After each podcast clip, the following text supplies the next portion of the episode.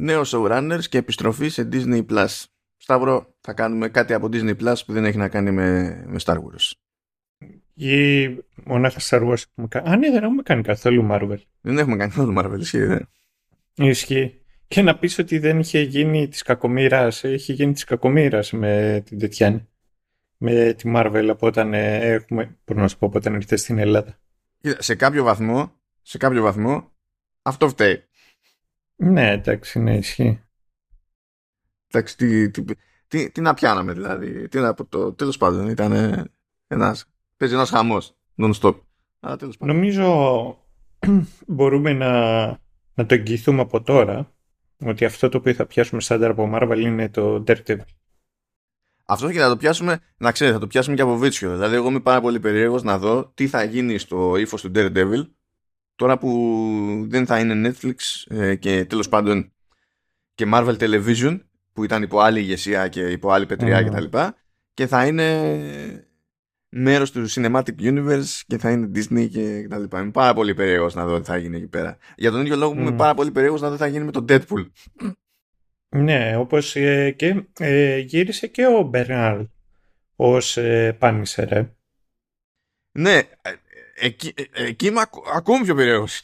Αυτό θέλω να σου πω ότι αυτό και εμένα με, και, μπορώ να σου πω, με κεντρίζει πολύ περισσότερο.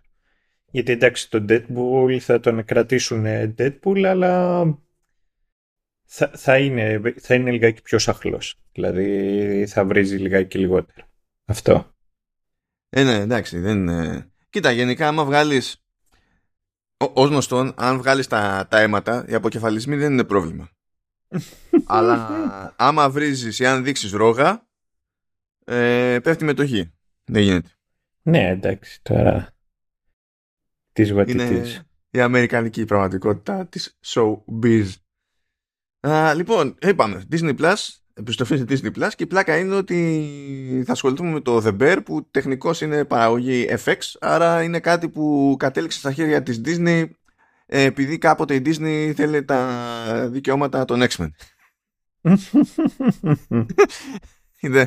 και σου λέει τι, για να το κάνουμε αυτό πρέπει να αγοράσουμε τη Fox διότι η Fox δεν θα σταματήσει ποτέ να βγάζει ταινίες X-Men και η συμφωνία έλεγε ότι εφόσον έβγαινε τουλάχιστον μία ταινία κάθε τόσα χρόνια ανανεώνονταν τα δικαιώματα που είχε η Fox αυτόματα. Φο, φοβερή, όποιος είχε κάνει αυτή τη συμφωνία την αρχική στη Marvel ήταν ε, πρώτα απ' όλα για ανάγκη από λεφτά. Δεύτερον, δεν είχε σκεφτεί τίποτα παραπάνω. Ε, σου λέει αγοράσουμε τη Fox. Ε, νομίζω σε κάτι τους βγήκε σε καλό γιατί έτσι νομίζω πήραν τα δικαιώματα. Με, με Fantastic Four παίχτηκε. Γιατί γι' αυτό το λόγο θυμάμαι ότι είχε βγει η ταινία. Ε, ναι, και Fantastic Four είχε Fox. Γι' αυτό το λόγο είχε βγει mm, η ταινία mm. επίσης. Και δεν τους ένοιαζε και πώς θα βγει. Και η Universal τι είχε; είχε το, νομίζω ήταν ε, το πρώτο Iron Man. Ναι, δεν θυμάμαι αν είχε μετά. Ναι, και μήπως είχε και το The Hulk. Anyhow, τέλος πάντων. Βασικά, κοίτα, το Hulk το είχε, αλλά τότε δεν υπήρχε MCU. Ε, το mm. The Incredible Hulk ήταν που ήταν MCU. Ναι που νομίζω ότι τεχνικώς προηγείται και του πρώτου Iron Man. Ναι, ναι. Η πρώτη ταινία του MCU και ήταν αυτό. και φυσικά όλοι το ξεχνάμε και κάνουμε ότι η πρώτη ταινία του MCU ήταν το πρώτο Iron Man διότι έτσι αισθανόμαστε καλύτερα για τη ζωή. Όχι, όχι. Πλέον η πρώτη ταινία του MCU είναι του, του Raimi το Spider-Man. Τώρα, εντάξει, να μην πια... Ξε, ε, θα σου πω το εξής. Η μάνα μου μου λέει ότι είχε έναν καθηγητή ο οποίος τους έλεγε ότι ο Μέγας Αλέξανδρος ήταν ο πρώτος χριστιανός προ-Χριστού. Κοίτα, αφού θες να το παίξεις έτσι, να σε ενημερώσω ότι επειδή είναι έτσι μπασταρδεμένα τα δικαιώματα του Spider-Man μεταξύ Sony και Marvel θα, θα, βγούνε, θα βγει σειρά τουλάχιστον μία ε, που θα, θα, πατάει στον κόσμο και καλά του Spider-Man ε, αλλά θα βγει στην υπηρεσία MGM Plus που κάποιος θα πετάξει MGM τι; MG Plus. MGM, MGM. Α, ναι. Που είναι ένα αδιανόητο χάος εκεί πέρα, γιατί αν θυμάσαι Σταύρο, δηλαδή πρώτα απ' όλα έπαιζε προηγουμένως κονέ με τη Sony, που έχει τα σχετικά δικαιώματα του Spider-Man, αλλά η MGM αγοράστηκε από την Amazon. Και παρό, παρόλα αυτά, παρόλα αυτά, ε, υποτίθεται ότι το περιεχόμενο MGM δεν θα μετατραπεί σε περιεχόμενο Amazon. Πω, είναι ηλίθιοι. Δηλαδή, θα έχουν τα δικαι... sorry, sorry, sorry, sorry. Θα έχουν τα δικαιώματα για James Bond και θα το κάνουνε. Κάνα μου πεις ε, η Warner έχει Star Wars. Ε, αυτού. Έχει Harry Potter. Ναι, αλλά τα έχει, έχει ισχύουσες συμφωνίες που είναι στο γάμο του Κάκιος. Ε. Και ε, ναι, εντάξει, αυτά είναι τα, αυτά είναι τα χαρούμενα. Αυτά, αυτές είναι οι φοβερές παρενέργειες των διαφορετικών στούντιο ε, που δεν είχαν σκεφτεί ποτέ ότι θα μπλέξουν με streaming και ξαφνικά είπανε mm. oh και, και θα περιμένουν. Δηλαδή, για να, για να ισχυώσει το πράγμα να βγάζει νόημα, δηλαδή να λες ότι αυτή, είναι, αυτή η παραγωγή είναι αυτού του στούντιο, άρα ξέρω ότι θα είναι εκεί για να το δω, ε, θέλουμε 5-10 χρονάκια για να είναι αυτό σιγουράκι σαν σκέψη. Α, δούμε. Okay. Λοιπόν, ε, είπαμε ότι κάνουμε, δηλαδή το αντικείμενο αυτή τη φορά είναι το The Bear, το οποίο The Bear ε, είναι σχετικά ασφικτό από την άποψη ότι έχει εκεί πέρα 8 επεισοδιάκια, είναι χοντρικά μισάωρο το κάθε επεισόδιο. Αυτό μπορεί να οδηγεί ορισμένους να σκεφτούν ότι α, άρα είναι κομμωδία. Ε, δεν είναι κομμωδία. Όχι ότι δεν έχει κομικό στοιχείο. Εντάξει, άλλο αυτό, άλλο το ένα, άλλο το άλλο. Αλλά δεν είναι κομμωδία. Ε, αν ήταν να το χώσω σε κάποιο πιο συγκεκριμένο κουτί, θα το έλεγα ε, workspace drama. Ναι. τώρα που είπες workspace drama. Όχι, όχι, όχι. Ναι. Όχι, ξέρω ναι. τι θα γίνει, ναι. όχι. Ναι, ναι. Ε, το Antenna Plus. Όχι, όχι. Ανακοίνωσε original series. Ε, το γραφείο με τον Μάρκο Σεφερλί. ε, Μου είχα ακούσει ότι πήρε τα δικαιώματα. Και έτυχε να το συζητάω με, με, με φίλο αυτό πριν, λίγο πριν ξεκινήσουμε την, την ηχογράφηση. Και δεν το είχε πάρει χαμπάρι, δεν το είχε ακούσει. Και το είπα εγώ. Πώς νιώθεις όταν σε μισούν οι άνθρωποι; Επιτυχημένος, δεν το, δεν το θέμα. Ξε, ξεχνάς, ξεχνάς. Ότι έβαζα βαθμολογίες σε, σε games, το ξεχνάσει αυτό. ναι, ε, και του λέω γιατί ως γνωστόν Σεφερλής είναι ανώτερος του Κάρελ που είναι ανώτερος του Ζερβές. Έτσι πηγαίνει αυτό το πράγμα. Ναι, ναι, εννοείται. Είναι η φυσική ροή των, των πραγμάτων. Ε, δεν ξέρω αν θα κάνω τον κόπο να το δω εκείνο τότε. Αλλά αν το δω θα είναι από βίτσιο. Θα είναι επειδή θα θέλω να είμαι σίγουρος για το τι level θα πιάσεις στην κλίμακα του μίσους. Διότι δεν υπάρχει περίπτωση να πιστέψεις τα σοβαρά ότι ο Σεφερλής μπορεί να παίξει τέτοιο level. Ο, ο, ο Σεφερλής νομίζω ότι μπορεί να παίξει. Για μένα κυρίως δεν μπορεί να γράψει. Δηλαδή ως, ο, τις λίγες φορές στη ζωή μου που έχω διασκεδάσει με το Σεφερλή ήταν σε φάση που δεν υπήρχε script και απλά τρολάριζε τους πλανούς του. Ναι, εκεί δεν είναι κακός. Δηλαδή στο να λέει μπαρούφες έτσι, δεν είναι κακός. Δεν είναι, πώς να σου πω, δεν έχει ε, στάνταρ. Ε, δεν έχει μια ποιότητα η οποία είναι σταθερή.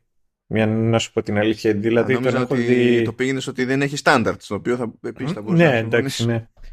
Δεν είναι ρε όμως ότι, πώς να σου πω, ότι θα ανοίξει το στόμα του και θα λιώσεις. Ε, το θέμα είναι ότι ο, ο τύπος πέρα από το ότι δεν βρίσκω αστεία αυτά τα οποία λέει, είναι κακού επίπεδου. Δηλαδή είναι, είναι μονίμως πάνω στα κλισέ, είναι προσβλητικά και έχει μια, πώς να σου πω, έχει μια αρρωστημένη, αρρωστημένη, μια πολύ κακή αντίληψη στον τρόπο με τον οποίο ε, συμπεριφέρεται. Δηλαδή είναι προσβλητικά αυτά τα οποία κάνει. Ένα και μετά όταν δεν ε, χρησιμοποιεί χιούμορ, όπως το λέει ο ίδιος, για να προσβάλλει γυναίκες, ηλικιωμένους. μέχρι και ε, τώρα μια σειρά που έκανε που κοροϊδεύε τους βιαστές, που κοροϊδεύε, ξέρεις, το βιασμό. Δεν έχω, δεν έχω το... καθίσει να δω καθόλου. Ξέρω τι Έκανε το εξής, ρε. Έκανε και καλά μια. ότι έκανε μια μεσήλικη και λέει ότι πέτυχε, ότι περπατούσε στον δρόμο και άκουσε που φωνάζανε βιαστής, βιαστής και λέει «Ε, έτρεχα, έτρεχα, αλλά όσο και να έτρεχα δεν τον πρόλαβα. Ναι, εντάξει, κοίτα. Τώρα, εγώ σε αυτά είμαι πιο... Εγώ θα σου πω το εξής. Αντιλαμβάνομαι ότι το χιούμορ έχει να κάνει πάρα πολλές φορές με το, με το να χρησιμοποιεί, πώς να σου πω, να γνωρίζεις πάνω κάτω το τι ακούει και το τι αντιλαμβάνεται ο, ο, δεν θα πω που να το θέσω. Ο θεατής, θα πω ο θεατής. Και εκείνη την ώρα πιάνει το κοινό. Πιάνεις αυτό το οποίο περιμένει το κοινό και το γυρίζεις στούμπα. Οπότε παίζεις λιγάκι με τις προσδοκίες του. Αυτό το καταλαβαίνω. Αλλά δεν ήταν το συγκεκριμένο αστείο αστείο αυτό το οποίο μπορείς να πεις. Γιατί η αλήθεια είναι ότι, ξέρεις, κάποιος άλλος άμα το έλεγε θα το βρίσκαμε πολύ κωμικό. Αλλά ο, ο τύπος είναι κατά συρροήν με αυτό το τρόπο κινείται. Και ακόμα και όταν δεν χρησιμοποιεί χιούμορ με αυτά τα θέματα, αυτό το οποίο κάνει πάρα πολύ συχνά είναι το εξής. Ε, χρησιμοποιεί χιούμορ για, για πορδές και για τούμπες. Ναι, γενικά, ε, το, εγώ εκεί ήθελα να το, να το πάω. Είναι ότι εγώ, εγώ είμαι πιο ελαστικός ως προς, το, ως προς τις θεματικές. Από την άποψη ότι δεν μπορώ να πω με straight face ότι η ΑΒΓ θεματική είναι εκτός γιατί, γιατί έτσι πρέπει. Δεν μου αρέσει να το λέω αυτό στο, ναι. στη, στην κομμόδια.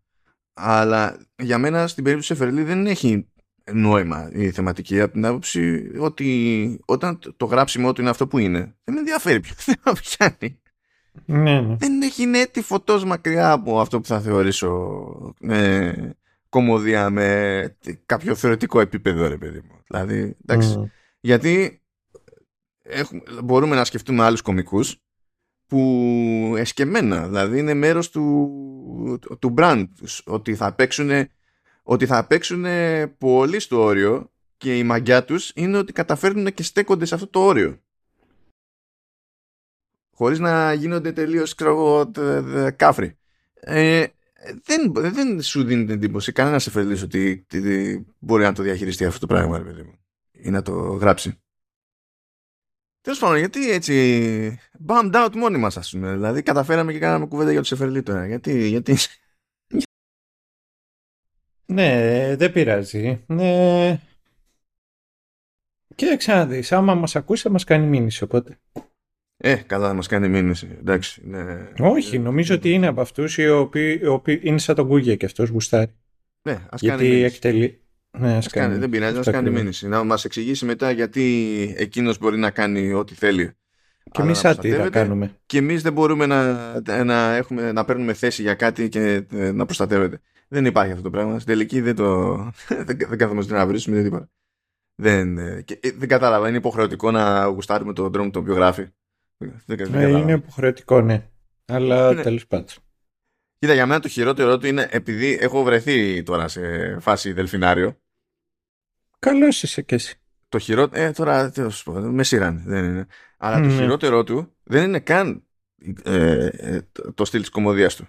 Το χειρότερο του είναι που φαντάζεστε ότι σε κάποια φάση θα κόψει, ας πούμε, θα κάνει. Ε, ίσως μέσα στο μυαλό του να είναι ομαλή η μετάβαση. Αυτό που συμβαίνει στην πράξη δεν είναι το ομαλή μετάβαση. Αλλά έστω ότι, έστω ότι πιάνεται τέλος πάντων από κάποιο σκέτς και ξαφνικά κάνει μια μετάβαση σε κάποιον ηθικοπλαστικό μονόλογο. Και τότε είναι που δεν κρύβεται ότι δεν την παλεύει το άτομο. Δηλαδή δεν το δεν, δεν Δηλαδή πιάνει, πώς πιάνει ο Λαζόπουλος και αρχίζει και σχολιάζει κοινωνικά θέματα. Ναι, με τη διαφορά ότι ο Λαζόπουλος ε, ε, ε, γράφει καλύτερα. Ναι, ε, εντάξει, ναι. Α, τώρα δεν ξέρω τι θέση μπορεί να πάρει ο καθένας για τις απόψεις του Λαζόπουλου. Άλλοι γουστάρουν, άλλοι συχαίνονται. Αν δεν, δεν πιάνουμε αυτό, λέμε γράφει καλύτερα και δεν λέει τη, το. Ε, δεν λέει, τέλος πάντων, ο, ο Σεφερλής κατά. Δηλαδή, συγκριτικά ε, λέει κάτι παλιακά τελείως κοινότυπα με ύφος ε, ότι τώρα εγώ είπα μεγάλη μαγεία. Και δεν είναι. Δηλαδή είναι, είναι, είναι άκυρα τελείως. Είναι άκυρα. Εκεί εγώ λυγίζω τελείως. Λυγίζω τελείως. Γιατί υποτίθεται ότι εκείνη την ώρα σου δίνει μια ματιά που είναι πιο κοντά ρε παιδί μου στο τι, στα, στα πιστεύω του Ναι, και ναι, ναι. ξεφεύγω ότι αυτή τη στιγμή είμαι κωμικός και κάνω μια δουλειά κτλ. Ε, και το έχει κουσούρι να το κάνει αυτό το, το segment και πρέπει, ενώ πιστεύω ότι καταφέρνει ακόμη και σε ένα σύνολο που είναι σε φελής από την αρχή μέχρι το τέλος αυτό το κομμάτι να είναι ό,τι χειρότερο. Πετυχαίνω δηλαδή σε, στο σύνολο που ό,τι έχει γράψει εκείνη την ώρα. Τέλος πάντων, ωραία, κάναμε κέφι. Λοιπόν, θα προσποιηθούμε τώρα ότι το κάνουμε όλο αυτό επειδή θέλαμε να δημιουργήσουμε μια αντίθεση τε- πιο έντονη με την ποιότητα του The Bear. Ξέρω, θα σου πω το πιο απλό αγαπητέ ακροατή. Έχει πλάκα που πριν ξεκινήσουμε κάθε φορά την ηχογράφηση θα με ρωτήσει ο... τι είσαι εσύ, co-host, co-host στα ελληνικά πώς ο συμπαρουσιαστής, Συ- Όχι, ε, είμαστε- σα- ε, και καλά τώρα αν το φέρουμε στην ελληνική πραγματικότητα. να πούμε Συνομιλητής. Συμπαραγωγός, συμπαραγωγός. Ο- Α, Γεια σου κύριε συμπαραγωγέ. λοιπόν, ο συμπαραγωγός μου με ρωτάει θα κάνουμε κάτι διαφορετικό από ό,τι, από ό,τι κάνουμε συνήθως; Και λέμε εμείς όχι. Και είτε μάλλον δεν είμαστε committed όταν λέμε ότι δεν θα κάνουμε κάτι το διαφορετικό, είτε πλέον θεωρείται φυσιολογικό να πιάνουμε ένα θέμα τυχαίο κάθε φορά. Δηλαδή, δεν είναι, μην φανταστείτε ότι πριν πατήσουμε ρεκ, καθόμαστε εκεί και λέμε τι θα κάνουμε. Ω, ας ντυσάρουμε το σεφερλί. Ε, Αυτό απλά συνέβη τώρα. ε, ναι, ναι. Και συμβαίνει και τις περισσότερες φορές και πιάνουμε και ένα τέτοιο θέμα άσχετο και, και βεντάρουμε. Μπο- Κοίτα, μπορούμε πάντως να κάνουμε και άλλου είδους αντίθεση για την ποιότητα στην κομμωδία. Ε, θέλω να σας ενημερώσω ότι σύμφωνα με δημοσίευση του Axios, ο Μάσκ αποφάσισε να τρέξει ένα Twitter poll και ρωτάει τον κόσμο ε, αν θέλει, τη, αν προ- ε, θέλει να, να επανέλθει ο, το Twitter account του Τραμπ ή όχι. Δεν παλεύεται το, το, το άτομο. Είναι, εντάξει, είναι, είναι νευρόσπαστος σαν χάμστερ. Δεν- Δεν μπορεί. Anyway, πάμε, πάμε. Θα Προσποιηθούμε ότι κάτι κάνουμε εδώ πέρα. Λοιπόν, The Bear. Ε, να, να πιάσουμε τα, τα- το, το TST The Bear γενικά. Πρώτα απ' όλα το The Bear υποτίθεται ότι είναι πολλαπλό έτσι λογοπαίγνιο και τέλος πάντων και τα λιγορία για την περίπτωση ε, διότι ο όρος έχει να κάνει λίγο και με, τη, και, και με το Σικάγο που νομίζω έχουν και, έχουν και ομάδα που λέγεται Chicago Bears. Ναι, Cubs. Α, Cubs, συγγνώμη. Ε, Cubs, εντάξει. Που είναι, Μμ. το, είναι, τεχνικός είναι Bears. Αλλά η ονομασία είναι Cubs.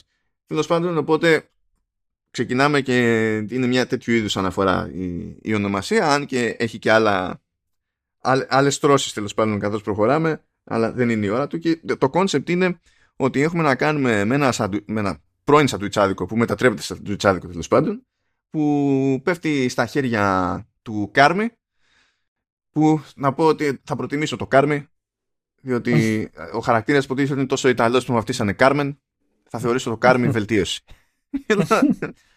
Ε, ο οποίος Κάρμι υποτίθεται ότι είναι ήταν τεράστιος σεφ ε, αλλά καταλήγει σε αυτό το, το μαγαζί γιατί του το άφησε ο αδελφός του ο οποίος ε, ήταν, ε, ήταν, ήταν ναρκω, ε, ναρκωμανής και αυτοκτόνησε ευχάριστα πράγματα.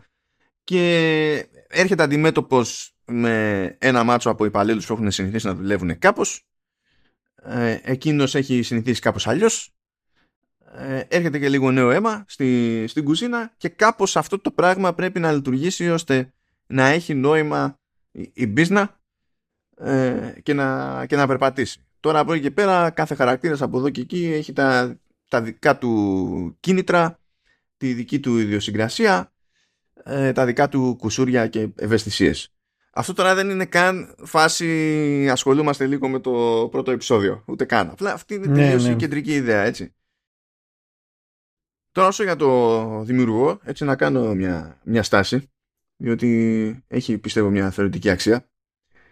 Ε, περιέργως, ο Christopher Storer που είναι ο δημιουργός του συγκεκριμένου, βασικά είναι τα πάντα όλα, διότι είναι και συμπαραγωγός, ε, βασικά συμπαραγωγός, είναι co-executive producer, είναι και σκηνοθέτης, αλλά και σενάριογράφος σε αυτό, στο στο The Bear.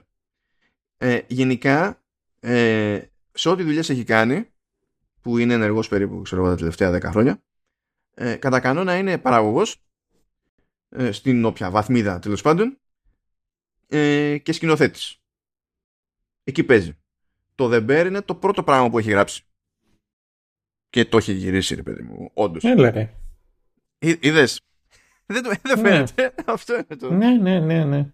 Αν δεν το, περι- δεν το περιμένεις, έτσι. Ενώ προηγουμένως δεν. Ο τύπος σκηνοθετούσε, ρε παιδί μου, και έκανε support. Και όχι μόνο αυτό, αλλά ε, δεν το πιστεύω ότι θα καταφέρει να λειτουργήσει αυτό με τις αναφορές του Σεφερλί. Ε, κατά κανόνα για, τη, για την τηλεόραση, εκεί που ήταν σκηνοθέτης και παραγωγός, ήταν σε comedy specials. Μμ. Οπότε ακόμα και αν πεις τι, έχουμε, τι έχει κάνει γενικά στη τηλεόραση, ε, δεν έχει ασχοληθεί στα σοβαρά και με, δηλαδή με σειρές σειρές. Δηλαδή έχει, έχει σκηνοθετήσει ένα επεισόδιο στο, στο Little Voice ε, του νομίζω είναι είχε σκάσει αυτό στο Apple TV Plus, σωστά. Ε, ένα επεισόδιο εκεί και από εκεί και πέρα είχε σκηνοθετήσει και δύο επεισόδια στο Dickinson που είναι πάλι Apple TV Plus. Δηλαδή δεν είναι... Το, όλα τα υπόλοιπα... Όχι, μια... ναι, όχι, όλα τα, επόμενα, τα υπόλοιπα είναι comedy specials, ξέρω εγώ, και τέτοια. That's it. Και από σινεμά έχει κάνει πολύ λίγα πράγματα. Δηλαδή τρεις ταινίες είναι όλες και όλες και υποτίθεται ότι ετοιμάζει και, και άλλη μία. Αν το δει αυτό ο άνθρωπος, δεν θα ξέρει τι προσδοκίες να έχει για το The Bear ή θα υποθέσει ότι είναι καλύτερο να κρατά μικρό καλάθι για πάνω ενδεχόμενο. Είναι φυσιολογικό, διότι αν σκεφτούμε ότι οι showrunners του Rings of Power είναι περίπτωση που δεν είχαν γράψει ποτέ τίποτα Φε- Καλά, εκεί φαίνεται. και το αποτέλεσμα ήταν αυτό. Λες τώρα από όπου θα φάμε και άλλη πίκρα δεν παίζει. Αλλά ε, νομίζω ότι δεν τρώμε πίκρα με το, με το The Bear. Μμμ. Ε, κάθε άλλο είναι περίεργο λίγο από άποψη ρυθμού και τα λοιπά. Η, η, η γοητεία του είναι επίσης κατ' εμέ λίγο περίεργη και πηγαίνει και πατάει σε κάποια πραγματάκια που δεν είναι προβλεπέ δεν και καλά σε τέτοιου είδους θεματικές αλλά γι' αυτό κι- ε, κερδίζει πιστεύω και το δικαίωμα έτσι να κρατά μια γωνιά στην άκρη του μυαλού όταν τελειώνει. Ε, και να τέλος πάντων να, να βγάζει μια αίσθηση που εμένα μου θύμιζε άλλα πράγματα και πράγματα που συνήθως δεν μου βγάζουν τέλος πάντων τέτοιου είδους shows ή γενικότερα shows. Παρότι θα έχω μια διαφωνία για πάντα που ε, καλά, καλά κα- οι άλλοι χαρακτήρες. Καλά οι άλλοι χαρακτήρες να λένε Μορταντέλ Κάρμι, όχι Μορταντέλ. Όχι Μορταντέλ. Δηλαδή είπαμε υποτίθεται ότι είσαι Ιταλοαμερικάνος. Σε, λέ- σε βαφτίσανε Κάρμεν. Δεν θα λες Μορταντέλ. Δηλαδή Christ. Τέλος πάντων. Οκ. Αμ, ας κάνω μια απόπειρα όμως να το κάνω λίγο πιο συγκεκριμένο αυτό. Οπότε να πιάσω χοντρικά ε, τα του πρώτου επεισοδίου που δεν είναι ότι πιάνω του πρώτου επεισοδίου είναι να γνωρίσουμε λίγο τους χαρακτήρες και μετά θα ασχοληθούμε με τη γενική μας εντύπωση και θα μπούμε πιο βαθιά λοιπόν ε, η όλη φάση ξεκινάει με έναν εφιάλτη του, του Κάρμι που βλέπει τέλος πάντων ένα, τι είναι στη νύχτα εκεί στο Σικάγο βλέπει ένα κλουβί και υπάρχει μια αρκούδα μέσα. Ε, είναι ο ένας συμβολισμός που τρέχει γενικά και χρησιμοποιείται και σε άλλα σημεία. Η υπόλοιπη στην κουζίνα είναι επίσης συγκεκριμένη είναι η Sid η οποία ε, έχει προηγούμενη εμπειρία από, ε, από καλά εστιατόρια και έρχεται να πιάσει θέση στο The Beef of Chicagoland που έτσι λέγεται το, το κατάστημα. Το κατάστημα, το, το εστιατόριο τέλος πάντων ε, χωρίς να είναι με τη μία ξεκάθαρο γιατί έχει εμφανιστεί γιατί της φάνηκε λογικό και, και τα λοιπά. Αλλά φαίνεται ότι δεν είναι ότι δεν ξέρει τι γίνεται δεν είναι περαστική ότι έχει περάσει από εκπαίδευση σε κουζίνα κουζίνα σε αντίθεση με όλους τους υπολείπους όπως είναι μια θεότητα που λέγεται Ibrahim είναι, είναι, είναι ο ψίστης εκεί πέρα και νομίζω ότι είναι η προσωπικότητα, είναι, είναι, είναι ο χαβαλές με τις random ιστορίες και, τα, και την εξωτική για τα δεδομένα τέλος πάντων του χώρου, ας το πούμε, ε, ε, προφορά που είναι, είναι, είναι, είναι για ψίστης. Ναι. Είναι για ψίστης. Λες, θα, θα, αυτός θα ψήνει και θα περνάμε κάπως καλά. Κάτι θα γίνεται στην όλη φάση. Ε, υπάρχει η Τίνα, η οποία ας το πούμε ότι είναι Λατίνα Ε, δεν το έκανα επίτηδες αυτό, απλά ισχύει. Δεύτερο, η οποία είναι κότσι. Έτσι, δεν δε, δε γουστάρει για να μπλέκεις με το workflow. Σου λέει, εγώ έχω, έτσι έχω συνηθίσει, leave me alone. Υπάρχει ο Μάρκους, ο οποίος Μάρκους είναι Αφροαμερικάνος, το λέω για να συνεννοούμαστε παρότι δεν μου αρέσει ο ε, και ε, υποτίθεται ότι εκείνος ασχολείται με τα ψωμιά για το σάντουιτς αλλά μέσα του το τρώει, έχει μια φιλοδοξία χ. Ε, και κατά τα άλλα υπάρχει ο Ρίτσι, ο οποίος έτρεχε και βοηθούσε το, το The Beef, αλλά και δούλευε μαζί με, το, με τον Μάικ, που ήταν ο αδελφός του Κάρμι, που αυτοκτόνησε, ε, και υποτίθεται ότι ήταν ο κουμανταδόρος. Γενικά ο Ρίτσι είναι by design ένας εκνευριστικός τύπος που είναι δηλαδή το πρώτο πρόβλημα σε κάθε περίπτωση κατά πάσα πιθανότητα είναι αυτός. Αλλά τέλος πάντων αυτό είναι για άλλη ώρα. Ε, από εκεί και πέρα υπάρχει και η αδελφή του, του Κάρμι που υποτίθεται ότι λέγεται Νάταλι αλλά για κάποιο λόγο τη φωνάζει συνέχεια Σούγκα που δεν εμπλέκεται εκεί με το, με το εστιατόριο. Αυτό το έχουν οι Ιταλοί. Και άμα δεν κάνω και το έχω πετύχει και ξέρεις μια άλλη εποχή και στην Ελλάδα. Δηλαδή υπάρχουν τώρα στην Ελλάδα που ξέρω που την λένε Μπέμπα. Είναι ξέρω εγώ 40 χρονών και τη φωνάζουν Μπέμπα. Το έχω ακούσει όμως και σε άσχετο σενάριο από την Ιταλία, αλλά τέλος πάντων. Ναι, οκ. Okay. αυτοί στην ουσία είναι οι βασικοί χαρακτήρες στη, στην όλη φάση.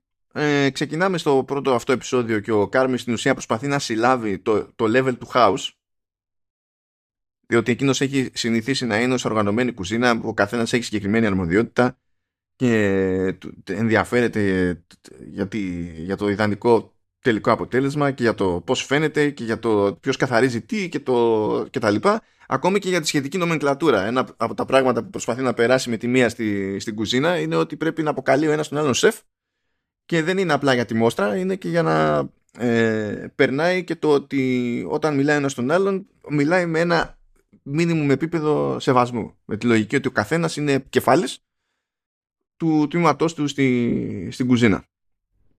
Και γενικά τους το λέει κιόλας ότι το ζήτημα είναι να μετατραπούμε σε μια κουζίνα, κουζίνα που να λειτουργεί ρολόι και με ένα επίπεδο και τα λοιπά. Το οποίο είναι easier said than done, διότι ακόμη και αν υποθέσουμε ότι όλοι ενδιαφέρονταν να μπουν σε αυτό το τρυπάκι, που τον έχουν λίγο γραμμένο σε πρώτη φάση, σου λέει τι είναι αυτό το, το άτομο εδώ πέρα, υπάρχει πάντα ο Ρίτσι που διαφωνεί με τα πάντα. Δεν έχει σημασία τι θέλει να κάνει ο Κάρμι. ο Ρίτσι θεωρεί ότι ε, πρέπει να γίνει οτιδήποτε άλλο εκτός από αυτό. Ε, και έχω να πω ότι ο τύπος που κάνει το, τον Ρίτσι ε, κάνει πάρα πολύ καλά τον εκνευριστικό τυπά. Δηλαδή αν, άνετα τον χτύπα.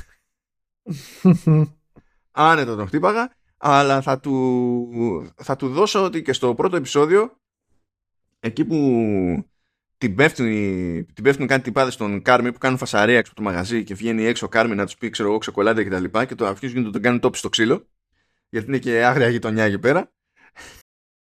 Βγαίνει, βγαίνει ο Ρίτσι και πυροβολεί μια προειδοποιητική ρίχνει μια πιστολιά και όταν θέλει να αναφερθεί σε αυτούς που κάνουν φασαρία λέει You incel QAnon 4chan Snyder Cut motherfuckers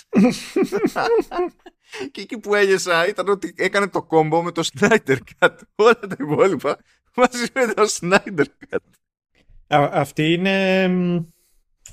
Ξέρεις, ε, μου θυμίζει σε αυτή τη φάση όπως είχε γίνει με το με το Rick and Morty και με τα McDonald's. Το θυμάσαι αυτό; Ε, όχι, για πες.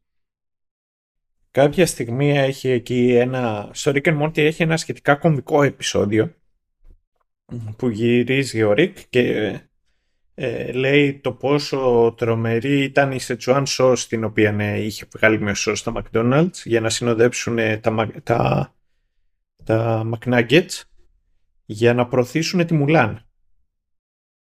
Ταινία της Μουλάν. Και είναι τώρα μέσα στο επεισόδιο που ο άλλος έχει την εποχή του ό, όταν έβγαινε και ήταν ε, κινούμενο σχέδιο. Το, animation, όχι, όχι ρε, το animation, μιλά καλά ρε. Λοιπόν, και βγαίνει τέλος πάντων εκείνο το επεισόδιο και είναι ο Ρικ και σχολιάζει το πόσο καταπληκτικό είναι.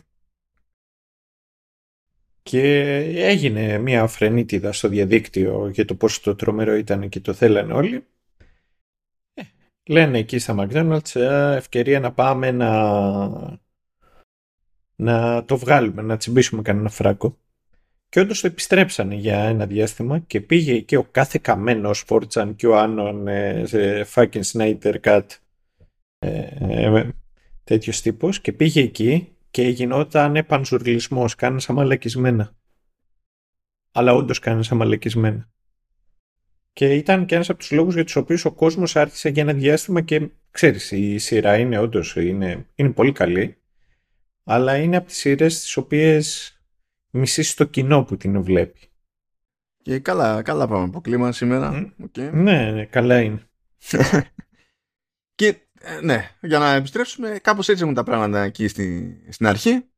Ε, ο ένας πηγαίνει κόντρα στον άλλον, ε, το γιατί λέει ο Κάρμι θέλω να το γυρίσουμε σε, σε σαντουιτσάδικο. Ε, δε, ο Ρίτσι το παίζει βαρύ πεπόνι, δεν θέλει καν να δοκιμάσει το σάντουιτς. Αν δοκιμάσει το σάντουιτς, εντυπωσιάζεται. Παρ' όλα αυτά δεν, δεν πρόκειται να ρίξει τα μούτρα του αυτός να κάνει οτιδήποτε. Και επιμένει κάτι, γιατί το είχαν παράδοση να φτιάχνουν σπαγκέτι και γιατί δεν έχει ασχοληθεί με σπαγκέτι και πρέπει να φτιάξει σπαγκέτι. Τέλος πάντων, κάτι τέτοια. Είναι απλά πνεύμα αντιλογίας η φάση. Και κάπως έτσι ξεκινάμε αυτό το χάος η, η σειρά. Οπότε θα βάλουμε αυτό ένα το κρατούμενο για να πούμε τη γενική μας τέλος πάντων εντύπωση για τη σειρά χωρίς να προδίδουμε και πολλά πολλά για να μπούμε μετά στην κανονική ροή του προγράμματος με τα spoilers και τα συναφή. για, για πέ μου μία Σταύρο. Ε, εγώ θα αναλύσω και πιο μετά για να μην τα πιάσω όλα τώρα ότι ένας από τους λόγους για τους οποίους μου, μου άρεσε πολύ αυτή η σειρά είναι το ότι Είμαι μεγάλος λάτρης της κουζίνας. Μ' αρέσει πολύ το φαγητό, παρότι δεν τρώω πάρα πολύ. Και μ' αρέσει πάρα πολύ η μαγειρική και δεή. Μ' αρέσει η regional cuisine. Και μ' αρέσει το ότι πιάνει σαν θέμα η συγκεκριμένη σειρά ε, street food, comfort food και όχι γενικότερα όχι όπως ε, ειδικά στις αρχές ε, των, ε, πώς λέγεται η προηγούμενη δεκαετία, των tens, 20 tens, εκεί που πήγαινες τέλος πάντων, ε, έβγαινες έξω και πήγαινες σε ένα μαγαζί το οποίο είχε ε, club sandwich, ε, μακαρονάδες, ε, cocktails, ε, burgers, ε, βάφλες, κρέπες, πίτσα, ναι, κρύπα, κρύπα, Κρύπα, Πίτσα, κρέπα. Ναι, κρύπα. Είχε όλα αυτά. Αυτά τα συχαίνομαι. Πραγματικά τα συχαίνομαι. Όχι, αυτό είναι κατευθείαν κακό σημάδι. Λες, δεν υπάρχει. Mm, δηλαδή, mm. Αυτό είναι για ξενυχτάδικο, δεν είναι για... Ενώ έχω ιδιαίτερη αγάπη στα μαγαζιά τα οποία είναι πιο opinionated. Ακόμα και αποδεχόμενοι, ξέρεις, ότι θα, θα φτιάξουμε κάτι το οποίο θα είναι συγκεκριμένο, έχει αρχή, μέση και τέλος έχω τουλάχιστον περισσότερο σεβασμό σε αυτούς. Ε, και μου αρέσουν και αυτά τα εστιατόρια τα οποία δοκιμάζουν καινούργια πράγματα. Ένα από τα πράγματα τα οποία μισώ με πάθος είναι η έννοια της παράδοσης. Ιδιαίτερα σε κομμάτια, σε θέματα μαγειρικής. Το θεωρώ ότι είναι ο θάνατος της πρόοδου. Εντάξει, δεν χρειάζεται να το παίρνεις και τόσο, και τόσο πατριωτικά αυτό, γιατί εντάξει, έχει, έχει τη θέση του. Έχει, τη θέση. έχει, έχει, αλλά θα σου πω το εξής, Φερρυπίν. Μπορεί να, πλάκα πλάκα μπορεί αυτή την κουβέντα να την έχουμε ξανακάνει και να έχω ξανεχογραφήσει. Τραβάω ζόρι με τους Ιταλούς και τραβάω και το ζόρι με τους κριτικούς όταν ε, φρικάρουν με τον τρόπο με τον οποίο απεικονίζεται η κουζίνα τους ότι υπάρχει ένας τρόπος να γίνει όλο αυτό. Και ε, νομίζω ότι είναι κυρίως σκάλωμα το οποίο τους βοηθάει στο να έχουν μια συγκεκριμένη ταυτότητα. Ε, έχεις δει το σποτάκι, το στιγμιότυπο που είναι σε ένα σκάφος εκεί πέρα, δεν θυμάμαι ναι, ποιο ο Μπορντέν. Όχι ο Μπορντέν ρε, ο... Ε, δεν ήταν ο Μπορντέν, ήταν ο, ο Ράμσι. Α, ναι, ο Ράμσι, sorry, sorry, ναι. Μου λέει στον Ιταλό ότι είναι καλύτερη η ελληνική κουζίνα και ο, άλλο, ο άλλος βαράει βαράει κέρνελ έτσι δεν είναι ναι ναι ναι, ναι. δεν καταφέρνει είναι, καν μαζί τους ένας Γάλλος δεν καταφέρνει καν να απαντήσει απλά, απλά, φρικα, απλά μπλοκάρει τελείως. ναι και εγώ σε αυτό το οποίο τραβάω περισσότερο ζόρι πάνω σε αυτά τα πράγματα είναι το ότι ζούμε σε ένα καινούριο κόσμο και οι άνθρωποι μαγειρεύανε και δημιουργηθήκαν κάποιες βασικές συνταγές γιατί κάποιος δοκίμασε με τα υλικά τα οποία είχε εκείνη τη φάση διαθέσιμα να κάνει κάποια συγκεκριμένα πιάτα. Και έκανε πολλές διαφορετικές παραλλαγές και κατάφερε και τις έκανε. Το ότι έχουμε φτάσει σε μια εποχή που όλο αυτό γίνεται τυποποιημένο ώστε να γίνει product σημαίνει ότι ακυρώνουμε όλα αυτά τα οποία είχε κάνει κάποιος πιο πριν. Την έρευνα, τον κόπο, τα iteration τα οποία έκανε κάποιος σε μια, ε, σε μια ε, συνταγή και χρησιμοποίησε αυτά τα οποία εκείνος θεωρούσε καλύτερα. Και εμείς ε, μένουμε πιστοί στο τελικό προϊόν και δεν κοιτάζουμε τόσο πολύ το ότι το πιο σημαντικό από όλα είναι ότι προσπάθησε και δοκίμασε διαφορετικά πράγματα. Ναι, εντάξει, απλά εγώ αυτό δεν θα το ε, όριζα, ξέρεις, ως και καλά. Ναι, εμένα ε, αυτό είναι το πρώτο κομμάτι το οποίο είναι το ζόρι μου, γιατί απ' την άλλη, πώς να σου το πω, ο νεοτερισμός δεν σημαίνει και innovation. Όχι, ε, πέρα, άσο το τι σημαίνει νεοτερισμός, βασικά νεοτερισμός σημαίνει innovation, αλλά... Ναι, ναι πόσο progression. ναι, δεν σημαίνει, ναι, αλλά... Ε, το ζήτημα που περιγράφεις δεν είναι η παράδοση. Το ζήτημα που περιγράφεις είναι η, πώς να το πούμε είναι, το, είναι εμπορευματοποίηση της υπόθεσης. Το, Διότι βάλτε, βάλε κάτι απλό. Τι κάνουμε στο Εκεί αυτός θα ήταν το δεύτερο. Βάλε, κάτι απλό. Βάλε το γύρο. Το πρόβλημα με τα περισσότερα σουβλατζίδικα είναι ότι ο, ο γύρος τους είναι ένα έτοιμο κατεψυγμένο πράγμα στην πλειοψηφία των περιπτώσεων από τον ίδιο προμηθευτή και αυτό που μόλις περιέγραψα δεν είναι αυτό που κάποτε έκανε εκείνος που σκαρφίστηκε το γύρο. Ακολουθήσε μια τελείως άλλη διαδικασία για να φτιάξει το γύρο. Γι' αυτό και τώρα άμα πετύχεις ένα τέτοιο μέρος που φτιάχνει το γύρο ακόμα και αν έχεις μια διαφωνία ως προς το πώς τον φτιάχνει το γύρο αλλά κάνει τον κόπο και φτιάχνει το γύρο δεν πηγαίνει και παίρνει το, το έτοιμο και η αντιγιά. Ε, και, και εκείνος μένει και καλά στην παράδοση, στο κλισέ με τον γύρο, και ο άλλος μένει, αλλά δεν είναι το ίδιο πράγμα. Ναι, για να το ναι, αξιολογήσει ναι, το ίδιο πράγμα. Αυτό θέλω να σου πω. Πάλι η κεντρική ιδέα γύρω από το πιτόγυρο θα είναι η ίδια, αλλά αυτό δεν σημαίνει ότι το αποτέλεσμα είναι ίδιο. Ναι, ναι, ναι. Μαζί σου. Λοιπόν, το ότι ασχολείται λοιπόν με τη μαγειρική και με έναν τρόπο τον οποίο εμένα μου αρέσει ήταν ένας από τους λόγους για τους οποίους σίγουρα μου κέντρισε το ενδιαφέρον. Μου κάνει λίγο εντύπωση όμως που το θέτεις έτσι διότι σε γενικές γραμμές η σειρά μπορεί να το φανταστεί κάπως αλλιώς ε, ο οποίος μας ακούει και δεν το έχει δει ακόμα δεν εστιάζει τόσο στη διαδικασία της μαγειρικής δηλαδή αν τα βάλουμε κάτω πιο πολύ μαγειρική step by step ας πούμε και food porn που λέμε είδαμε στο Hannibal παρά στο The Bear. Ναι, εντάξει ρε, έπιασες τώρα την περίπτωση. Ναι, απλά θέλω να σου πω το Hannibal δεν ήταν αυτό, ήταν το κάνουμε για το χαβαλέ στο Hannibal. Το κάνουμε για, το, για τον Όρε και απλά γουστάρουμε. Έτσι. Δεν είχε να κάνει με, τη, με το αντικείμενο όντως τη, τη σειράς. Ήταν συμβολικό. Ενώ εδώ είναι το αντικείμενο. Είναι το βασικό ναι, ναι, ναι. αντικείμενο. Αλλά δεν κάθεται. Μην φανταστείτε δηλαδή ότι κάποια στιγμή σε αυτά τα επεισόδια υπάρχει ένα κομμάτι όπου βλέπουμε μια διαδικασία ξέρω εγώ, μαγειρική και γουστάρουμε. Δεν και καλά. Με αρχή, μέση και τέλος. Δεν υπάρχει αυτό καθόλου. Ναι, άμα θέλετε κάτι τέτοιο, δείτε το σεφ του Φαβρό. Ναι. Το σκεφτόμουν τόση ώρα που έλεγες για τις παραδόσεις και τα λοιπά. Και λέω, αφού έχουμε δει το σεφ, αφού ε, πάθαμε σκάλα με αυτό το σάντουιτς από τη ρημαδοτενία και από τον το Φαβρό. Mm. Τέλος πάντων, ναι. Λοιπόν, και για να επανέλθω, αυτό είναι το ένα και μετά το άλλο το οποίο μου, το άλλο το οποίο όταν τελικά είδα τη σειρά και την ολοκλήρωσα μου αρέσει πάρα πολύ ο τρόπος με τον οποίο είναι γυρισμένη.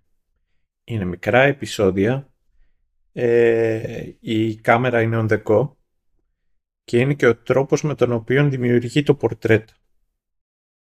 Και είναι ένα πολύ ιδιαίτερο στυλ και είναι ένα στυλ το οποίο αναδεικνύει τη σειρά σας σειρά. Επίσης το άλλο το οποίο μου άρεσε πολύ και στο τέλος αυτό είναι το οποίο με γέμισε περισσότερο και με έκανε, ξέρεις, να, να εκτιμήσω ιδιαίτερα αυτή τη σειρά ήταν ο τρόπος με τον οποίο ε, επικεντρωνόταν στους χαρακτήρες και χαρακτήρες οι οποίοι είναι σπασμένοι. Με τον ένα με τον άλλον τρόπο είναι άνθρωποι οι οποίοι δεν είναι, δεν πολλοί από αυτούς δεν είναι σίγουρα λειτουργικοί, αλλά το πιο σημαντικό από όλα είναι ότι δεν είναι καλά. Και έχει μεγάλο ενδιαφέρον το πώς όλοι αυτοί προσπαθούν με διαφορετικό τρόπο να δώσουν ένα νόημα στη ζωή τους μέσα από τη δουλειά τους. Και αυτό ήταν κάτι το οποίο μου άρεσε πάρα πολύ. Γενικότερα ήταν μια σειρά η οποία με κέρδισε περισσότερο να μπω σε διαδικασία να τη δω από τη στιγμή που ήξερα ότι το κεντρικό της θέμα είχε να κάνει με μαγειρική και με κουζίνα ε, και στο τέλος με κέρδισε για τους ίδιους τους χαρακτήρες. Ε, ναι, εμένα μου αρέσει επίσης η δουλειά που γίνεται με, με τους χαρακτήρες. Ε, παρά τα λίγα επεισόδια και τη σχετικά μικρή διάρκεια όλοι κάνουν το δικό τους το breakthrough. Ε, και, δεν, ε, και πολλές φορές το κάνουν σχετικά ατομικά. Ή σε ζεύγη με την αλληλεπίδρα σε ζεύγη δεν είναι ότι γίνεται ένα μεγάλο πράγμα και ξαφνικά ξέρω ε, αλλάζουν οι χαρακτήρες. Το ένα μεγάλο πράγμα που, που γίνεται αλλάζει τις περιστάσεις και όχι τους χαρακτήρες. Οι χαρακτήρες έχουν σμιλευτεί στην πορεία ήδη. Α, αλλά ε, κάτι που μου έμεινε γενικότερα είναι ότι ε, χτίζει για πλάκα η σειρά αυτή ένταση μεταξύ των χαρακτήρων και τη μεταδίδει επίσης για πλάκα στο θεατή και ήμουν πάρα πολύ περίεργος να δω ε, αν θα το αντέξει αυτό ή αν θα το αντέξω εγώ μέχρι να τελειώσει και πού θα βγάλει. Και με τα χαράς διαπίστωσα ότι ο Στόρερ που γράφει για πρώτη φορά στη ζωή του μια παραγωγή που βγαίνει εκεί προς τα έξω ε, ξέρει τι σημαίνει κάθαρση. Mm. Ε, οι περισσότεροι το αγνοούν το concept. Ε, το, το μπερδεύουν με, με happy ending. Που το ένα δεν ακυρώνει το άλλο, αλλά το happy ending δεν είναι κάθαρση. Δεν και καλά. Και η κάθαρση, καλά, η κάθαρση εμείς το ξέρουμε ότι δεν είναι happy ending, γιατί εμείς έχουμε συνδέσει εδώ με την κάθαρση με το πεθαίνουν όλοι. Αλλά τέλος πάντων, ναι, you get the idea. Ε, και μου έβγαλε, μου θύμισε σε κάποια επίπεδα λίγο φάση στρατό, το οποίο το οποίο σηκώνει έτσι η εξήγηση ότι έχει νόημα να την κάνουμε παραπέρα πιστεύω για να βγάζει περισσότερο νόημα γιατί πρέπει να αναφερθούμε σε πράγματα και δεν βολεύει τώρα εδώ πέρα. Mm. Anyway, ε, τεχνικώς δεν υπάρχει ξέρω εγώ soundtrack soundtrack εδώ πέρα ε, οπότε δεν έχουμε την έξτρα στάση στη, στην προκειμένη. Αλλά αν είναι να κάνουμε ένα σχόλιο για τη μουσική, εμένα μου άρεσε ιδιαίτερα ο τρόπος με τον οποίο χρησιμοποιούσε τη μουσική. Και μου άρεσε και όλας ο τρόπος με τον οποίο χρησιμοποιούσε κομμάτια μιας ε, ιδιαίτερης εποχής. Και κομμάτια τα οποία νομίζω ήταν, ε, ξέρεις, 90s μουσικής. Με την έννοια όμως 90s κυρίως ε, κομμάτια rock τα οποία αν μπορώ να φανταστώ το H group κυρίως του Κάρμι ήταν πάνω κάτω αυτά τα οποία φαντάζομαι ότι με τα οποία μεγάλωσε.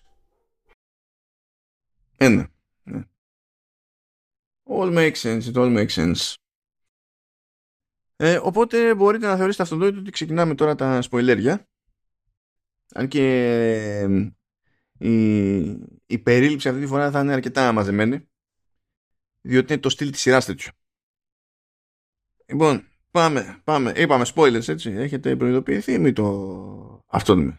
Λοιπόν, προχωράμε και βλέπουμε εκεί πέρα κάτι flashbacks του, του Κάρμι. Στιγμιότυπα στην ουσία είναι από τότε που υποτίθεται ότι ήταν σε, κατά τους χαρακτήρες της σειράς το καλύτερο εστιατόριο του, του κόσμου. Και ήταν και εκείνο στο δικό του σταθμό, καθόταν έδινε πόνο, υπήρχε εκεί και ο, και ο αρχισέφ Ποιο, ε... Τον οποίο ποιος τον κάνει; Για πες, για πες. Πες να γουστάρεις. Ο, ο Μακχέι, ο οποίος είναι μια τρομερή μουτσούνα, ο οποίος παίζει, παίζει σε κομμωδίες. Οι περισσότεροι είμαι σίγουροι ότι θα τον ξέρετε από το community.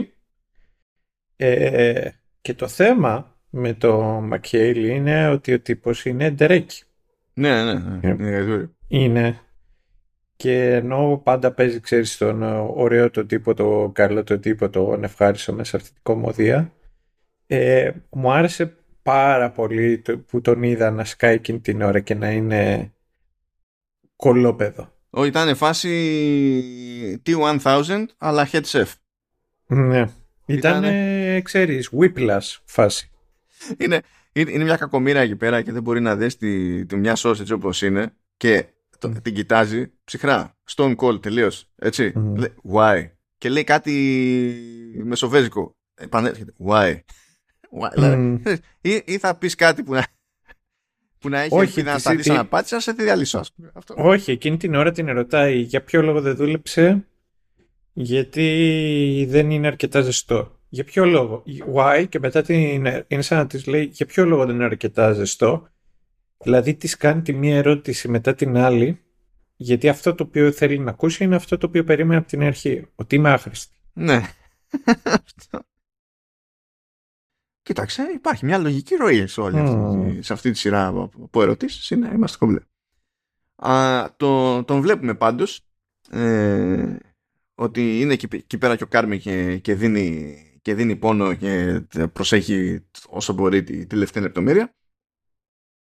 Ε, και επανερχόμαστε στα γρήγορα στο, στο σαντουιτσάδικο τέλος πάντων, στο, στο The Beef όπου κάθεται και ενώ οι άλλοι δεν τον ακούνε, δεν τους δίνει κανένα σημασία τέλος πάντων, δεν τον παίρνει κανένα σοβαρά ακόμη, εκείνος κάθεται περισσότερες ώρες, ε, καθαρίζει περισσότερο από τους άλλους και μου άρεσε λεπτομέρεια που τον δείχνει μετά ότι γυρίζει σπίτι.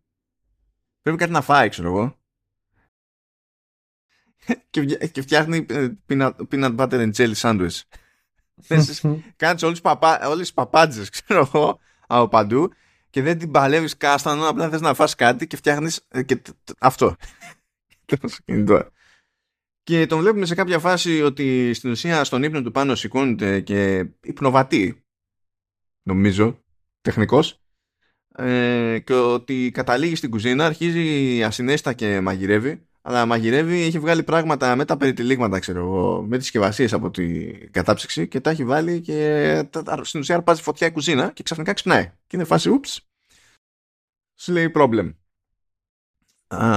που το, το άτομο, εντάξει, προφανώς τραβάει ζωή, γιατί είπαμε έτσι, αυτοκτόνησε ο αδελφός του και αυτό που μόνο του είναι, είναι ένα ζήτημα και περιπλέκεται ο, αν ασχοληθούμε με το τι σοή σχέση είχε τέλος πάντων με τη λυπή οικογένεια αλλά και με τον αδελφό του γενικότερα. Είναι, αυτό είναι που γενικά οδηγεί τον χαρακτήρα. Σε κάθε περίπτωση, ε, περνάει έλεγχο το, το beef περνάει το υγειονομικό και βρίσκουν μια στραβά μονομένη τρύπα γιατί ο Ρίτσι έκανε μαλακό δουλειά. Βρίσκουν επίσης και κάτι για ένα πακέτο με τσιγάρα κοντά σε αιστεία και σου λέει ούψ το οποίο συνειδητοποιεί εκείνη τώρα ο Ρίτσι ότι μάλλον είναι πίστικη του μαλακία και δεν έχει σημασία σε κάθε περίπτωση τρώνε ένα C το οποίο πρέπει να το κρατήσουν για, για ένα μήνα στη βιτρίνα. Ξενερώνουν όλοι από τη ζωή τους Άρα σου λέει τι να κάνουμε, πρέπει να κάνουμε ό,τι μπορούμε, ώστε όταν περάσει αυτός ο μήνας να μην ξαναέχουμε σι. Η Σιντ, πάντως, από Σίδνη, τέλος πάντων, ε, πετάει σχέδια, πετάει ιδέες για το πώς μπορούν να βελτιωθούν τα πράγματα και στο κομμάτι του, ε, της business. Από πού μπορούν να εξοικονομήσουν χρήματα, ποια, πράγματα που κάνουν που δεν έχουν νόημα ή που δεν βγάζουν λεφτά, άρα καλύτερα να αλλάξουν κτλ. Ε, γενικά αφήνει καλή εντύπωση και μετά από το πρώτο έτσι δοκιμαστικό που στην ουσία αυτό ήταν στο πρώτο επεισόδιο, στο δεύτερο επεισόδιο προσλαμβάνεται κανονικότατα. Μαθαίνουμε επίσης ότι ο, ο Μάικ, ο αδελφός του Κάρμι, δεν άφηνε τον Κάρμι να δουλέψει εκεί. Παρότι ο Κάρμι ε, προφανώς είχε φτάσει σε ένα επίπεδο κτλ. Παρά, παρά αυτό το δεδομένο, και αυτό είναι ένα από τα κουφά που προσπαθεί να ερμηνεύσει και να κατανοήσει ο Κάρμι, ενώ δεν τον άφηνε ποτέ να δουλέψει εκεί, του κληροδότησε το, το Beef. Το άφησε σε αυτόν. βλέπουμε σε κάποια φάση τον Ρίτσι ότι βρίσκει κάπου ξεχασμένο και χωμένο ε, ένα γράμμα, ένα φάκελο που είναι από τον Μάικ και απευθύνεται στον Κάρμι. Δεν το ανοίγει να το διαβάσει. Σκέφτεται λίγο αν θα το δώσει στον Κάρμι ή όχι και τελικά αποφασίζει να το αφήσει εκεί που το βρήκε όπως το βρήκε. Το κάνει γαργάρα. Ναι, το λες λιγάκι και αρχιδιά. Ναι, κοίτα, θα το έλεγες dick move, αλλά επειδή είναι ο Ρίτσι θα το πεις mm. move. Γιατί είναι το default του Ρίτσι. Δηλαδή είναι, υπάρχει μια κατάσταση. Υπάρχει τρόπος να γίνεις κατά; Ναι. That sounds like a job for Ρίτσι. Ε, και στο τέλος του επεισοδίου, έντρομος συνειδητοποιεί ο Κάρμι, συνειδητοποιεί ο Κάρμι ότι εντάξει, μπορεί να μην έκανε εκείνο την παρόλα με το στοκάρισμα της τρύπας, αλλά τα τσιγάρα που είχαν μείνει ξέμπαρκα εκεί κοντά σε εστία ήταν δικά του. Γιατί ήταν λιωμένος εκεί που καθάριζε, ας πούμε. Σε κάποια φάση άναψε τσιγάρο, άφησε το πακέτο και το ξέχασε εκεί. Οπότε, ούψ.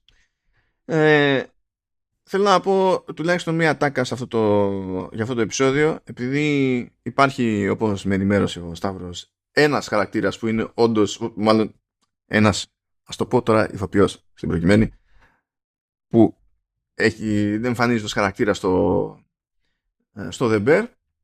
Ο χαρακτήρας λέγεται Fuck με ε, υποτίθεται ότι αυτός είναι όντως σεφ αλλά... Ναι, είναι ο Μάτι Μάθισον. Αλλά εδώ πέρα κάνει το... Όχι το, σεφ. Περίπου τεχνίτη. ναι, τι, τι, τι, να το πω. Και ο τύπος λέγεται Fuck με A αλλά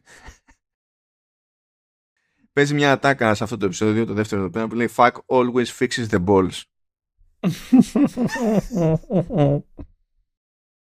Που δεν σημαίνει ούτε κατά προσέγγιση αυτό που μπορεί να φαντάζεται κανένας, αλλά καταλαβαίνετε ότι αυτή η ατάκα γράφτηκε επειδή έπρεπε να γραφτεί αυτή η ατάκα. Mm. Κάποιος έπρεπε να την αρθρώσει. Τέλος πάντων, συνεχίζουμε εδώ πέρα. Με τα πολλά ο Κάρμι και μετά από πιέσεις της αδελφής πηγαίνει σε ένα meeting εκεί πέρα που στην ουσία είναι για ε, ναρκωμανείς ή συγγενείς και φίλους ναρκωμανών ε, και αφήνει τη, τη Σίντι να είναι επικεφαλής λέει του Old School Brigade του στυλ κοίταξε να δεις Σίντι ξέρεις από τέτοια; Ε, French Brigade τι French, όχι, Old School Brigade το λέει. Δεν θα τα αλλάξεις. Ναι, ναι, ναι, αλλά αυτό λέγεται και French Brigade αυτό. Ο τρόπος με τον οποίο λειτουργεί με αυτό έτσι όπως είναι χωρισμένο. Ε, αυτό είναι για το πώς mm. λειτουργεί με το γαλλικό πλάνο η κουζίνα. Αλλά εδώ το old school mm. το λέει επειδή έχει να κάνει με τους πάλιουρες που είναι κολλημένοι σε ένα στυλ και τα λοιπά. Mm. Και περισσότεροι είναι μεγάλοι εκεί πέρα, ας πούμε. Με εξαίρεση τον, τον Μάρκους και καλά και τη Σίδνη. Χώνει λοιπόν τη Σίδνη να κουμαντάρει τους υπόλοιπους, που οι υπόλοιποι όντας παλιοί σου λέει τι είναι αυτό το κοριτσάκι εδώ πέρα που θα έρθει να μας πει τι και πώς. Ξέρετε πώς πάνε αυτά στις δουλειές. Ε, με εγωισμούς και τα συνάφη και σου λέει ότι εγώ θα προσπαθήσω να, να καταλάβω τι έκανε ο Μάικ στο κομμάτι της business για να δω τι, μπορούμε, τι έχει νόημα να αλλάξουμε, τι μπορούμε να κάνουμε και, και τα λοιπά. Έρχεται η Σίδνη λοιπόν τους οργανώσει και λέει: Κοιτάξτε, να δείτε, εμείς τώρα θα έχουμε λέει uniforms και θα έχουμε και ιεραρχία. Ε, και το πρώτο πράγμα που καταφέρνει η Σίδνη είναι να της κάνουν ομαδική φάρσα και να της κάνουν τη, τη ζωή δυσκολότερη. Δεν το εκτιμά γενικά τη δυσκολεύουν τη, όχι απλά τη ζωή αλλά και, και τη δουλειά. Καταλήγει και κόβεται κιόλας, τρέχουν τα αίματα, προσπαθεί να δουλέψει έτσι, μια χαρά, ότι πρέπει για κουζίνα, δεν υπάρχει παράπονο. Ε, και πάνω εκεί που υποτίθεται ότι ο Κάρμι προσπαθεί να βγάλει άκρη με, με χαρτούρα, σηκώνεται και εξαφανίζεται κιόλας χωρίς να πει τίποτα να Πράγμα που επίσης δεν εκτιμά η Σίδνη στο. Εξαφανίστηκε βέβαια για να πάει στο meeting, έτσι. Τέλος πάντων, καταλαβαίνει ότι ήταν λίγο μαλάκι αυτό και ζητά συγγνώμη στη Σίδνη. Να ξέρετε, αυτό είναι ένα μοτίβο, ένα μοτίβο απολογείται στη Σίδνη. Και συμφωνούν ότι στο μεταξύ θα φροντίζουν και οι δύο να δίνουν βάση στο τι λέει ο άλλος. Της λέει κιόλας ότι κοίταξε να δεις πήγα λέει, σε meeting. Λέει δεν είναι δικαιολογία, αλλά τέλος πάντων ήταν ε, τέτοια φάση.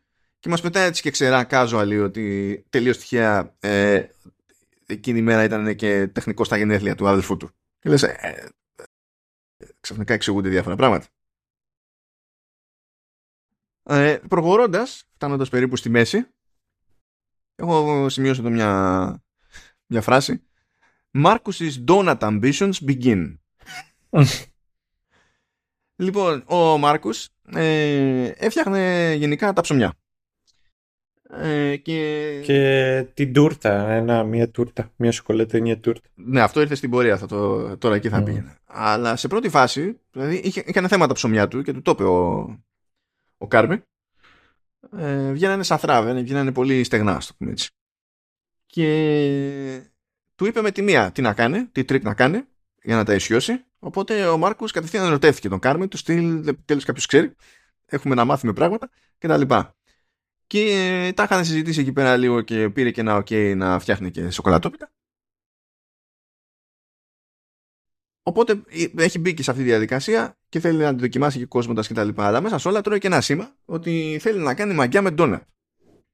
Και ξεκινάει ο τύπος, μιλάμε υπερέρευνα. Για να καταλάβετε σε τι level, όχι απλά έχει κάλεμα με υφές, ψαχνόταν με το τι, τι νόημα, τι, τι έχει νόημα να γίνει κτλ. Αλλά έφερε και ένα φίλο του που του έφερε κατάλογο με αποχρώσεις παντών Βερνιλάκ. δει τι, τι χρώμα θα έχει τέτοιο, το, το frosting, ας πούμε, για να δει που, ε, παράνοια. Anyway, αναγκάζεται τώρα γενικά το, το πράγμα το ότι επιχείρησε εκεί να κάνει catering σε ένα παιδικό πάρτι του, που, έχει, που είναι φίλων, δεν θυμάμαι τι διάλογο τέλος πάντων, του, του Σίσερο. Του, του, ε, Αλλιώς Uncle Jimmy. Ναι. Ε, ο, ο οποίος είχε δανείσει όπως προκύπτει πάρα πολλά λεφτά στον Μάικ και στην ουσία με κάτι τέτοιες εξυπηρετήσεις πέφτει το χρέος. Είναι κάπως έτσι. Ε, γενικά δεν τα πηγαίνουν καλά όλοι μεταξύ τους. Δηλαδή, εντάξει, με τον Κάρμι δεν έχει κάποιο προφανές πρόβλημα ο, ο Τζίμι, αλλά του λέει τέλος πάντων δεν πρόκειται να, βγάλει, να βγεις από αυτή την τρύπα. Πούλησε το μου και θα το κάνω κάτι άλλο άσχετο. Δεν με νοιάζει να γίνει εστιατόριο. Δεν γουστάρει ο Κάρμι να το πουλήσει. Είναι ο Ρίτσι εκεί.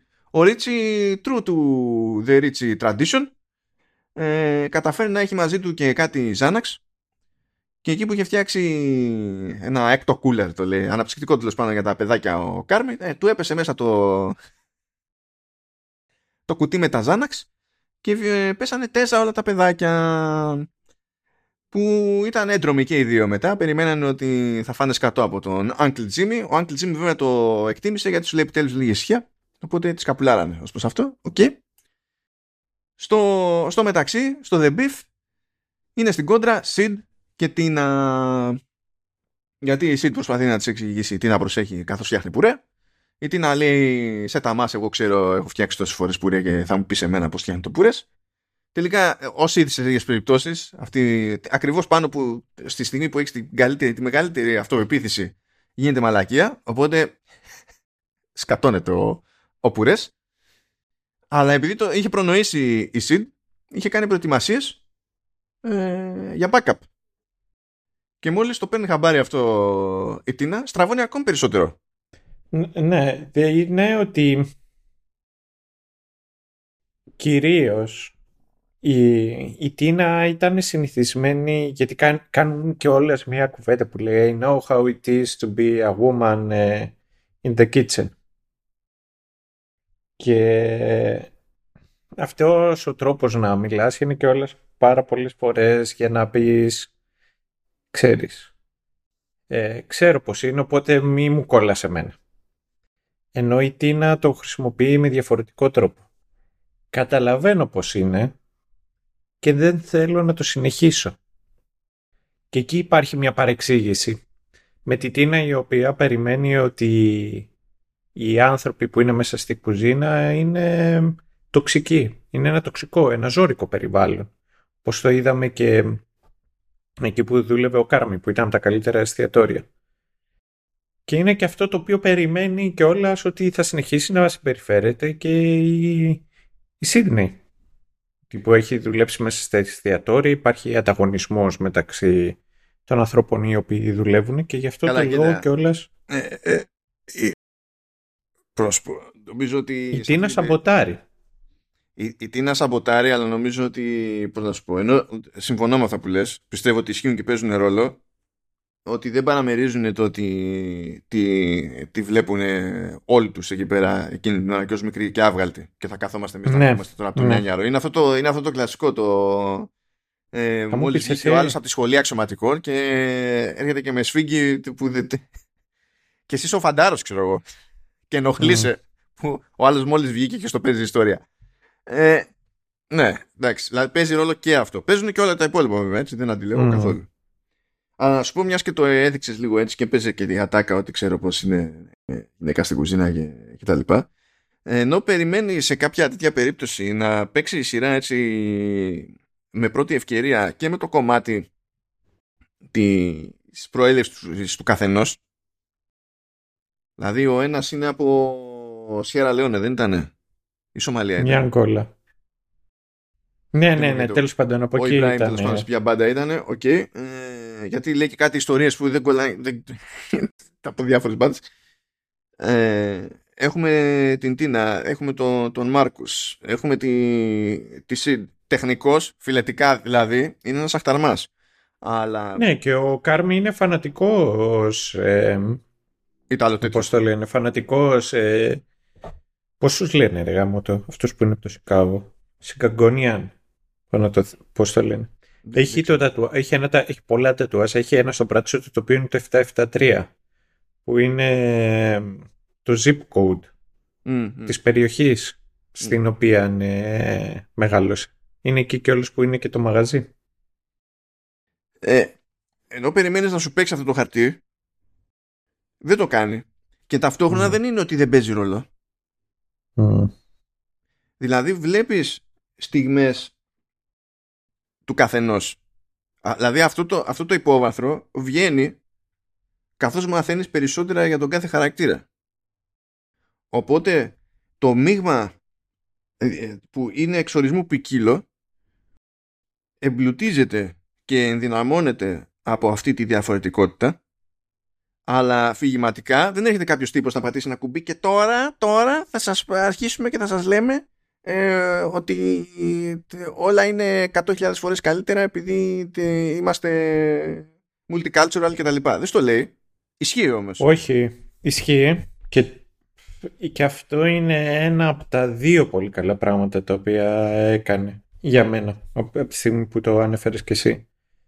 Ε, και φαίνεται καλά και σε αυτά τα επεισόδια τώρα στα οποία βρισκόμαστε. Έχει πέρα από το acting και τα μεγάλα, τα single shots τα οποία κάνει είναι ωραία για να φαίνεται το χάος μέσα στη κουζίνα. Ως mm. επιτοπλίστων όταν έχουμε να κάνουμε με σκηνή που διαδραματίζεται μέσα στη κουζίνα έχουμε, ξέρεις, έχουμε μονοπλάνα τα οποία κρατάνε πολύ. Και έχει, έχει ενδιαφέρον το συγκεκριμένο επεισόδιο που διαχωρίζει και αφαιρεί τον Κάρμι από την κουζίνα και αφήνει τη Σίδνεϊ στο δικό της plot line ενώ επικεντρώνεται που έχει να κάνει μέσα στη κουζίνα και το πώς θα καταφέρει αυτή να αποδείξει τον εαυτό να, πω, να αναδεικνύει να αναδείξει τον εαυτό της και να αποδείξει ότι είναι αυτά τα οποία έχει να κάνει ενώ ξέρεις είναι ο Κάρμι ο οποίος έχει να κάνει το δικό του το family drama.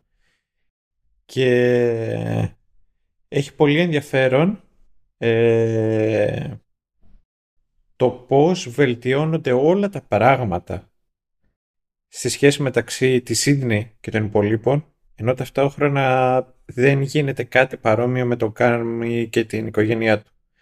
Ε, και έχει ένα πολύ μεγάλο ενδιαφέρον η συγκεκριμένη σειρά γιατί έχει δύο πράγματα τα οποία είναι πολύ καλά. Δεν έχει... Δεν βασίζεται στο, στο σαρκασμό, στην εξυπνάδα και ξέρεις αυτό το snarky weakness το οποίο σκάει τόσο πολύ και βρίσκεται παντού μέσα στη τηλεόραση που να είναι ξέρεις, ατακαδόρικο και γρήγορο. Ε, και ο τρόπος με τον οποίο είναι γυρισμένη και εμφανίζεται και ξέρεις βλέπεις τα πράγματα μέσα στη σειρά είναι σαν να βλέπεις πώς να σου πω μέσα από ένα ματάκι έναν πραγματικό χώρο. Και το κάνει, κάνει όλο το πώς να σου πω, τους χαρακτήρες να νιώθουν αυθεντικούς. Δηλαδή δεν νιώθεις ρε εσύ ότι είναι πώς να σου πω οι ηθοποιοί οι οποίοι τα λένε για την κάμερα απλά κοιτάζοντας ο ένας τον άλλο αυτό έχει να κάνει και με τη σκηνοθεσία πιστεύω γιατί προσπαθεί ενώ δεν είναι έτσι τεχνικός δεν πέφτει πάνω στον ορισμό αλλά προσπαθεί να σου δίνει μια αίσθηση ότι είναι και καλά τύπου cinema verite και καλά αυτό το mm. γι' αυτό έχει και αυτά τα περίεργα τα κουνημένα τα πλάνα ας πούμε.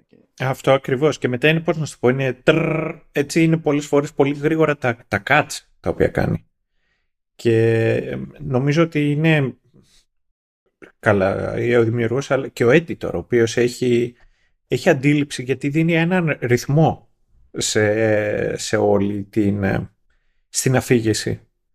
Ε, και, και ενώ, ξέρεις, ακριβώς πιο πριν είπα το πόσο κάνει μονόπλανα τα οποία κρατάνε πολύ, υπάρχουν και σε άλλες φάσεις στις οποίες κάνει τόσο γρήγορα το κόψιμο, το οποίο καταφέρνει και δημιουργεί και ένταση και με τον έναν τρόπο και με τον άλλο. Οπότε, ξέρεις, σου δίνει έναν τρόπο ώστε να υπάρχουν στιγμές στις οποίες νιώθεις ότι υπάρχει μια συνεχόμενη ένταση, ένας εκνευρισμός και μια πίεση και η ταχύτητα με την οποία εξελίσσονται τα πράγματα κάνει τόσο πιο ωραίο το τρόπο που όταν αρχίζουν λιγάκι και πηγαίνουν πιο αργά αυτές οι στιγμές οι οποίες είναι πιο σκληρές χτυπάνε καλύτερα.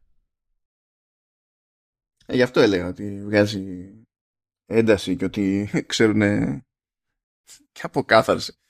Αλλά να επιστρέψουμε λίγο στον Μπουρέ για να μην ξεφύγουμε. Mm. Λοιπόν, θα κάνει μαλακία με τον Μπουρέ η Τίνα. Είχε backup η Sid, ξενερώνει ακόμη περισσότερο η Τίνα, γιατί στην ουσία ε, έδειχνε η Sid ότι είχε υποθέσει ότι μπορεί να, να γίνει παρόλα ε, και ότι είναι το μικρό εδώ πέρα και μας ξελασπώνει και ξεφτίλα. Μετά πολλά τέλος πάντων κάθε και χτυπιέται εκεί με, το, με τη δεύτερη απόπειρα στον πουρέ η Τίνα. Ε, τον φτιάχνει και εφόσον έχει βρεγμένη τη φωλιά της, εφόσον το έπαιζε ιστορία πριν και κάνει μαλακία, αυτή τη φορά πήγε και έδωσε στη Σίδνη τον πουρέ να δοκιμάσει για να δείξει OK, okay, αυτή τη δόση. Το πετύχαμε. Αλλά είναι έτοιμη, το λέει ξενερωμένα. Δηλαδή είναι έτοιμη, θεωρεί αυτονόητο και της το λέει και τη, ε, τη ότι ναι, πες μου, ξέρω εγώ ότι είναι μαλακία, να τελειώνουμε δοκιμάζει η Σιντ και λέει όχι είναι κομπλέ, μπράβο σεφ. Και μένει κόκαλο η Τίνα. Και έτσι ε, απότομα, ε, ξεκίνησε, απότομα έκλεισε και μία κόντρα που πατάει σε ένα άλλο επίσης στερεότυπο το οποίο μπαρέσει που ε, σχολιάζεται έμεσα χωρίς πάλι να είναι μες στη μάπα. Είναι οι μόνες δύο γυναίκες στην κουζίνα. Και παρότι ε, και στο πλαίσιο της κουζίνας είναι μειοψηφία, ε, κατάφεραν, ε, κατάφεραν να τσιτωθούν μεταξύ τους. Πριν τσιτωθούν με οποιονδήποτε άλλον. Που δεν είναι και δύσκολο. Δηλαδή, όλοι είναι τσιτωμένοι με τον Ρίτσι γιατί ο Ρίτσι σπάει μπάλες. Αλλά ο Ρίτσι ταυτόχρονα είναι και γραφικός. Δηλαδή είναι φάση, είναι μια μίγα που κυκλοφορεί και μας ενοχλεί. Δηλαδή και θες απλά να κάνεις μια έτσι να βγει έξω η μίγα. Αυτό. Γιατί η Σίνη και την Τίνα δεν είναι έτσι. Ε, αλλά συμβαίνουν αυτά στις δουλειές. Όταν, ε, όταν αντιλαμβάνεσαι τον εαυτό σου ε, ως ε, ειδική περίπτωση στο σύνολο, γιατί η Τίνα μέχρι πρώτη ήταν η μοναδική γυναίκα εκεί μέσα, και έρχεται κάτι το οποίο σου αφαιρεί τεχνικό αυτή τη μοναδικότητα, είναι εύκολο να εστιάσεις εκεί. Μεταξύ άλλων. Έτσι, γιατί είπαμε, είναι πολλαπλοί οι παράγοντες εκεί πέρα. Και πάλι, μου αρέσει που κάτι κάνει σε αυτό το επίπεδο αλλά χωρίς να το ευτελίζει. Χωρίς να πηγαίνει από τη μία να σου πει και να σου δείχνει ότι ε, εντάξει οι γυναίκες τρώγονται μεταξύ τους, ε, είναι κλασικό αυτό. Ναι, ναι, ναι. ούτε, ούτε να σου δείξει το ανάποδο ότι ε, εμείς οι γυναίκες εδώ είμαστε αδελφές, γιατί άλλοι είναι οι βλάμενοι. Yeah, δεν, υπάρχουν αυτά. Ε, ε, πώς, girls do it better. Ναι, ναι, ναι. Δηλαδή αποφεύγει πλήρως αυτά τα, τα άκρα και εστιάζει στην καρδιά της υπόθεσης που είναι μια σχετική ανασφάλεια που βασίζεται σε πολλαπλούς παράγοντες ε, υπάρχει ο καθένας από την πλευρά του υποθέτει αυθαίρετα ότι ο απέναντι ό,τι και να κάνει δεν θα εκτιμήσει τη δουλειά που θα κάνει και απλά πρέπει να τα φέρουν οι περιστάσεις να συνειδητοποιήσεις πέρα από κάθε αμφιβολία ότι η υπόθεσή σου ήταν άκυρη και κάνει ένα κλικ και είναι ένας διακόπτης και αλλάζει φάση. Δηλαδή από εκείνο το σημείο και έπειτα η Τίνα είναι κατευθείαν άλλο άτομο στην κουζίνα. Γενικά. Για όλους. Όχι μόνο για τη Σίδνη. Γιατί αυτό το βάρος που είχε μες στο κεφάλι της έκανε κλικ, παπ και έφυγε. Λοιπόν, και κλείνει όλη η φάση με τη δοκιμή τη... του chocolate cake και με το λεγόμενο family dinner. Family dinner εννοεί εδώ ο ποιητής ότι ωραία κλείνουμε, αλλά έχουμε φτιάξει φαΐ να φάμε εμείς μεταξύ μας. Αυτό εννοεί ο ποιητής, δεν εννοεί το κλασικό οικογενειακό γεύμα. Α, τώρα προχωρώντας μαθαίνουμε στα πολύ γρήγορα ε, λίγα πράγματα παραπάνω για τη Σίδνη η οποία υποτίθεται ότι είχε πάει σε σχόλη, είχε δουλέψει σε κάτι εστιατόρια αλλά το είχε πάρει κρανίο και ήθελε να κάνει κάτι ξέχωρο προσπάθησε να ασχοληθεί με το catering αλλά λέει ε, στην ουσία δεν μπορούσε να το διαχειριστεί γιατί μεγάλωσε απότομα και αυτό δημιούργησε μεγάλωσε απότομα η business και αυτό δημιούργησε πρόβλημα ε, σε συνδυασμό με τον τρόπο τον οποίο δουλεύει και τελικά τα παράτησε. Και κάπως έτσι επανήλθε και πάλι να είναι ε, σε μια κουζίνα που στην ουσία δεν είναι η δική της κουζίνα. Ε, τέλος πάντων ο Κάρμι στο πλαίσιο των αλλαγών συμφωνεί ότι χρειάζονται νέο ε, μενού για βραδινό. Και εκεί προσπαθούν να δουν τι θα παιχτεί. Εκρίνεται μια τουαλέτα αυτά είναι από αυτά που συμβαίνουν. Επίσης ο Φακ μας ενημερώνει ότι θέλει με κάποιο τρόπο να μπει στο crew ε, και θέλει να μάθει. θέλει και ο ίδιος να μαγειρεύει, το οποίο είναι πάντα αστείο επειδή μάλλον είναι ο μόνος που ξέρει να μαγειρεύει περισσότερο από όλους τους υπόλοιπους εκεί μέσα στην πραγματική ζωή. Αλλά OK. Okay. Ε, μαθαίνουμε, επειδή πλακώνει το Φακ με τον Ρίτσι που προσποιείται ότι ο Ρίτσι ότι περνάει από interview τον Φακ απλά για να τον κόψει ε, πλακώνονται εκεί πέρα και μαθαίνουμε με τα πολλά ότι ο Ρίτσι για να βγει κανένα φράγκο και να τσοντάρει στα οικονομικά του μαγαζιού το οποίο ο μαγαζί μπαίνει μέσα ε, on the side πουλάει και λίγη κόκα το οποίο δεν εκτιμά κανείς όταν το συνειδητοποιούν και δύο κάρμοι ο οποίος τυλτάρει τελείως. Στο πλαίσιο των αλλαγών είναι εκεί πέρα η Σιντ και παλεύει με ένα μοσχάρι και ριζότο ε, θέλει να το δοκιμάσει κάπως, OK. Okay. Ε, Επίσης αρχίζουμε και βλέπουμε ότι ο Μάρκους χάνει λίγο την μπάλα, ε, ήρθε καθυστερημένα να πιάσει δουλειά, ε, του πήρε η όλη διαδικασία περισσότερο από όσο έπρεπε, άρχισε να την κάνει πιο βιαστικά που αυτό έτσι κι αλλιώς είναι recipe for disaster. Ε, στη, εκεί που τα κάνει βιαστικά αυτοκτονεί και το μίξερ, ε, σκίζει την ασφάλεια, ρίχνει το ρεύμα τα καίει όλα, δεν μπορούν να κάνουν δουλειά της προκοπής και κάνουν μάνι μάνι αυτοσχέδια την άλλο κουζίνα, στην κάρβουνο, τέλος πάντων απ' έξω γιατί σου λέει κάπως πρέπει να δουλέψουμε, κάπως πρέπει να ψήσουμε και να μην διαλυθούν τα πάντα όλα που είναι εκτός συντήρησης. Συνειδητοποιούν ότι θα πάει ο κούκος αηδόνι για τις, ε, για τις επισκευές και εκεί ο Κάρμι που είχε τιλτάρει με, το, με τον Ρίτσι λέει ε, Κοίτα, μπορείς να πουλήσεις κόκα, αλλά για τελευταία φορά.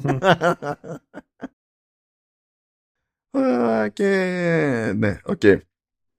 Και ε, συζητώντας η Σίδνη με τον Κάρμι τέλος πάντων για τη φάση με το catering, ε, βγάζει την ξενέρα της, γιατί λέει ρε παιδί μου ότι ε, για πρώτη φορά λέει δεν ήμουν σε ένα περιβάλλον που είχα κάποιον ε, ψυχοπαθή να, να με πιέζει και παρά αυτό, παρά αυτό το ατού, τέλος πάντων, ότι, ότι δεν είχα ένα τέτοιο επόδιο και καλά, ε, λέει απέτυχα. Το οποίο είναι από μόνο του αντικείμενο συζήτησης που έχει ζουμί εδώ πέρα, αλλά αυτό είναι για, αυτό είναι για ποτά. Στο έκτο επεισόδιο μαθαίνουμε ότι ο Μάικ, ο νεκρός αδελφός του, ε, του Κάρμι, είναι ο Punisher. Ναι, ο Jon Bernthal και ενθουσιάστηκα κατευθείαν. Λέω μπράβο, μπράβο αγόρι μπράβο. Παντού και πάντα. Κανένα πρόβλημα. Απλά το αναφέρω για την ιστορία, έχει κάτι flashbacks εκεί.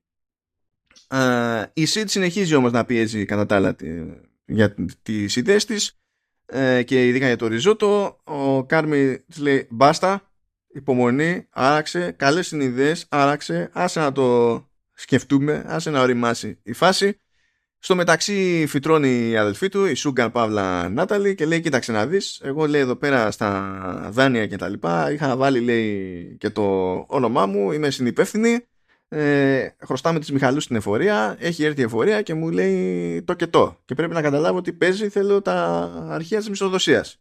Good luck with that. Οπότε Κάρμι και Νάταλι αφιερώνουν χρόνο ε, ε, όχι στο να τρέχουν το μαγαζί εκείνη την ώρα, το, το εστιατόριο, αλλά στο να ξεθάβουν εκεί πέρα τη χαρτούρα ελπίζοντας ότι θα βρουν κάπου αρχεία μισθοδοσίας. Ε, μαθαίνουμε επίσης ότι ο Μάρκο πλέον δεν πηγαίνει σπίτι, κάθεται κοιμάται στο, στο The Beef. Διότι σου λέει πού να χάνω χρόνο, εδώ έχουμε σημαντικά πράγματα να κάνουμε. Κάνουμε την έρευνά μας για τα donuts. Ε, βλέπουμε επίσης τον Ρίτσι να εκφράζει λίγο έτσι πιο συγκεκριμένα την ξενέρα του για τον τρόπο τον οποίο αλλάζει η γειτονιά που κλείνει ένα παμπάλαιο μπαρ, αλλάζει ένα άλλο, γίνεται κάπως αλλιώς, ακόμα και αν έχει το ίδιο όνομα ας πούμε και τέτοια. Βλέπουμε ότι έχει και μια έτσι σχέση συγκεκριμένη φιλική και με κατανόηση ξέρω εγώ με τους τοπικούς εγκληματίες. Και λέει παιδιά κοιτάξτε κάντε αυτό που είναι να κάνετε καταλαβαίνω. Δεν θα καλέσω, δεν θα σκαρφώσω στην αστυνομία αλλά μην κάνετε φασαρία έξω από το μαγαζί ξέρω εγώ και τέτοια. Δείχνει αυτό το πράγμα ε, αλλά για να προχωρήσει το κόνσεπτ της αλλαγής σε κάποια φάση οι δύο διαφορετικά γκρουπ από εγκληματίες εκεί πέρα πλακώνονται μεταξύ τους. Ε, υποτίθεται ότι είναι έτοιμος ο Ρίτσι να βγει έξω να κάνει μανούρα εκεί να τους ισιώσει αλλά χώνεται η Σιντ τους δωροδοκεί με σάντουιτς. Ισιώνει η κατάσταση και ο Ρίτσι ξενερώνει που ίσιωσε η κατάσταση χωρίς να την ισιώσει ο ίδιος και ως αντίδραση, ως δεν ξέρω και εγώ τι, συνειδητοποιούμε κατόπιν εορτής ότι η αστυνομία που έρχεται τελικά και τους μαζεύει τους άλλους ε, ήρθε επειδή την κάλεσε ο Ρίτσι. Δεν μπορεί το άτομο, δεν. Ναι. Ε, ήταν πολύ ωραίο αυτό το επεισόδιο. Και ήταν ωραίο και όλη η σκηνή στην αρχή που ξεκινάει που βλέπουμε τον Μάικ, ο οποίος λέει ένα αστείο. Και έχει πολύ μεγάλο ενδιαφέρον ο τρόπος με τον οποίο ε, υπήρχε αυτή πώς το λένε, η δυναμική μεταξύ των τριών χαρακτήρων του Μάικ, του Κάρμι και του Ρίτσι. Του Ρίτσι. Και έχει πολύ μεγάλο ενδιαφέρον εκεί ο Μάικ που λέει για μια ιστορία που βγήκανε έξω και ε, συνεχίζανε και πίνανε τον κώλο τους μέχρι αργά και κόντευε συνέχισε, ξέρεις, το το ξημέρωμα και μπλα μπλα μπλα και ο τρόπος με τον οποίο αφηγείται και λέει την ιστορία και πώς έχει μια φυσική γοητεία. Πώς τα μάτια όλων είναι καρφωμένα πάνω τους. Πώς ε, ναι, επειδή είναι ο Έλα τώρα. Ναι, εντάξει ρε φίλε. Εντάξει. Uh, απένει έναν θέλω, να πω, ε, θέλω να πω επειδή είναι ο Μπένθαλ αυτό. Δεν εννοώ ότι επειδή είναι ο, το Πάνισερ, αλλά εγώ πλέον τον άνθρωπο το λέω για πάντα Πάνισερ, οπότε δεν. Φρανκ. Και έχει μεγάλο ενδιαφέρον πάντως, στη συγκεκριμένη περίπτωση, το εξής είναι ότι βλέπεις τον Ρίτσι να λέει αυτή την ίδια ιστορία σε ένα πρώτο ραντεβού. Και δεν ενδιαφέρεται καθόλου η τύπισσα. Ακριβώς. που δείχνει ότι, ξέρεις, ο Ρίτσι ήταν... δεν ήταν φυσική πηγή φωτός, όπως ήταν ο Μάικ. Δεν ήταν ένας, ήταν ετερόφωτος. Δηλαδή δεν ήταν ο πρωταγωνιστής, δεν ήταν ο αφηγητής, δεν ήταν ο κεντρικός ήρωας της παρέας. Και τώρα χωρίς το Μάικ δεν είναι το ίδιο.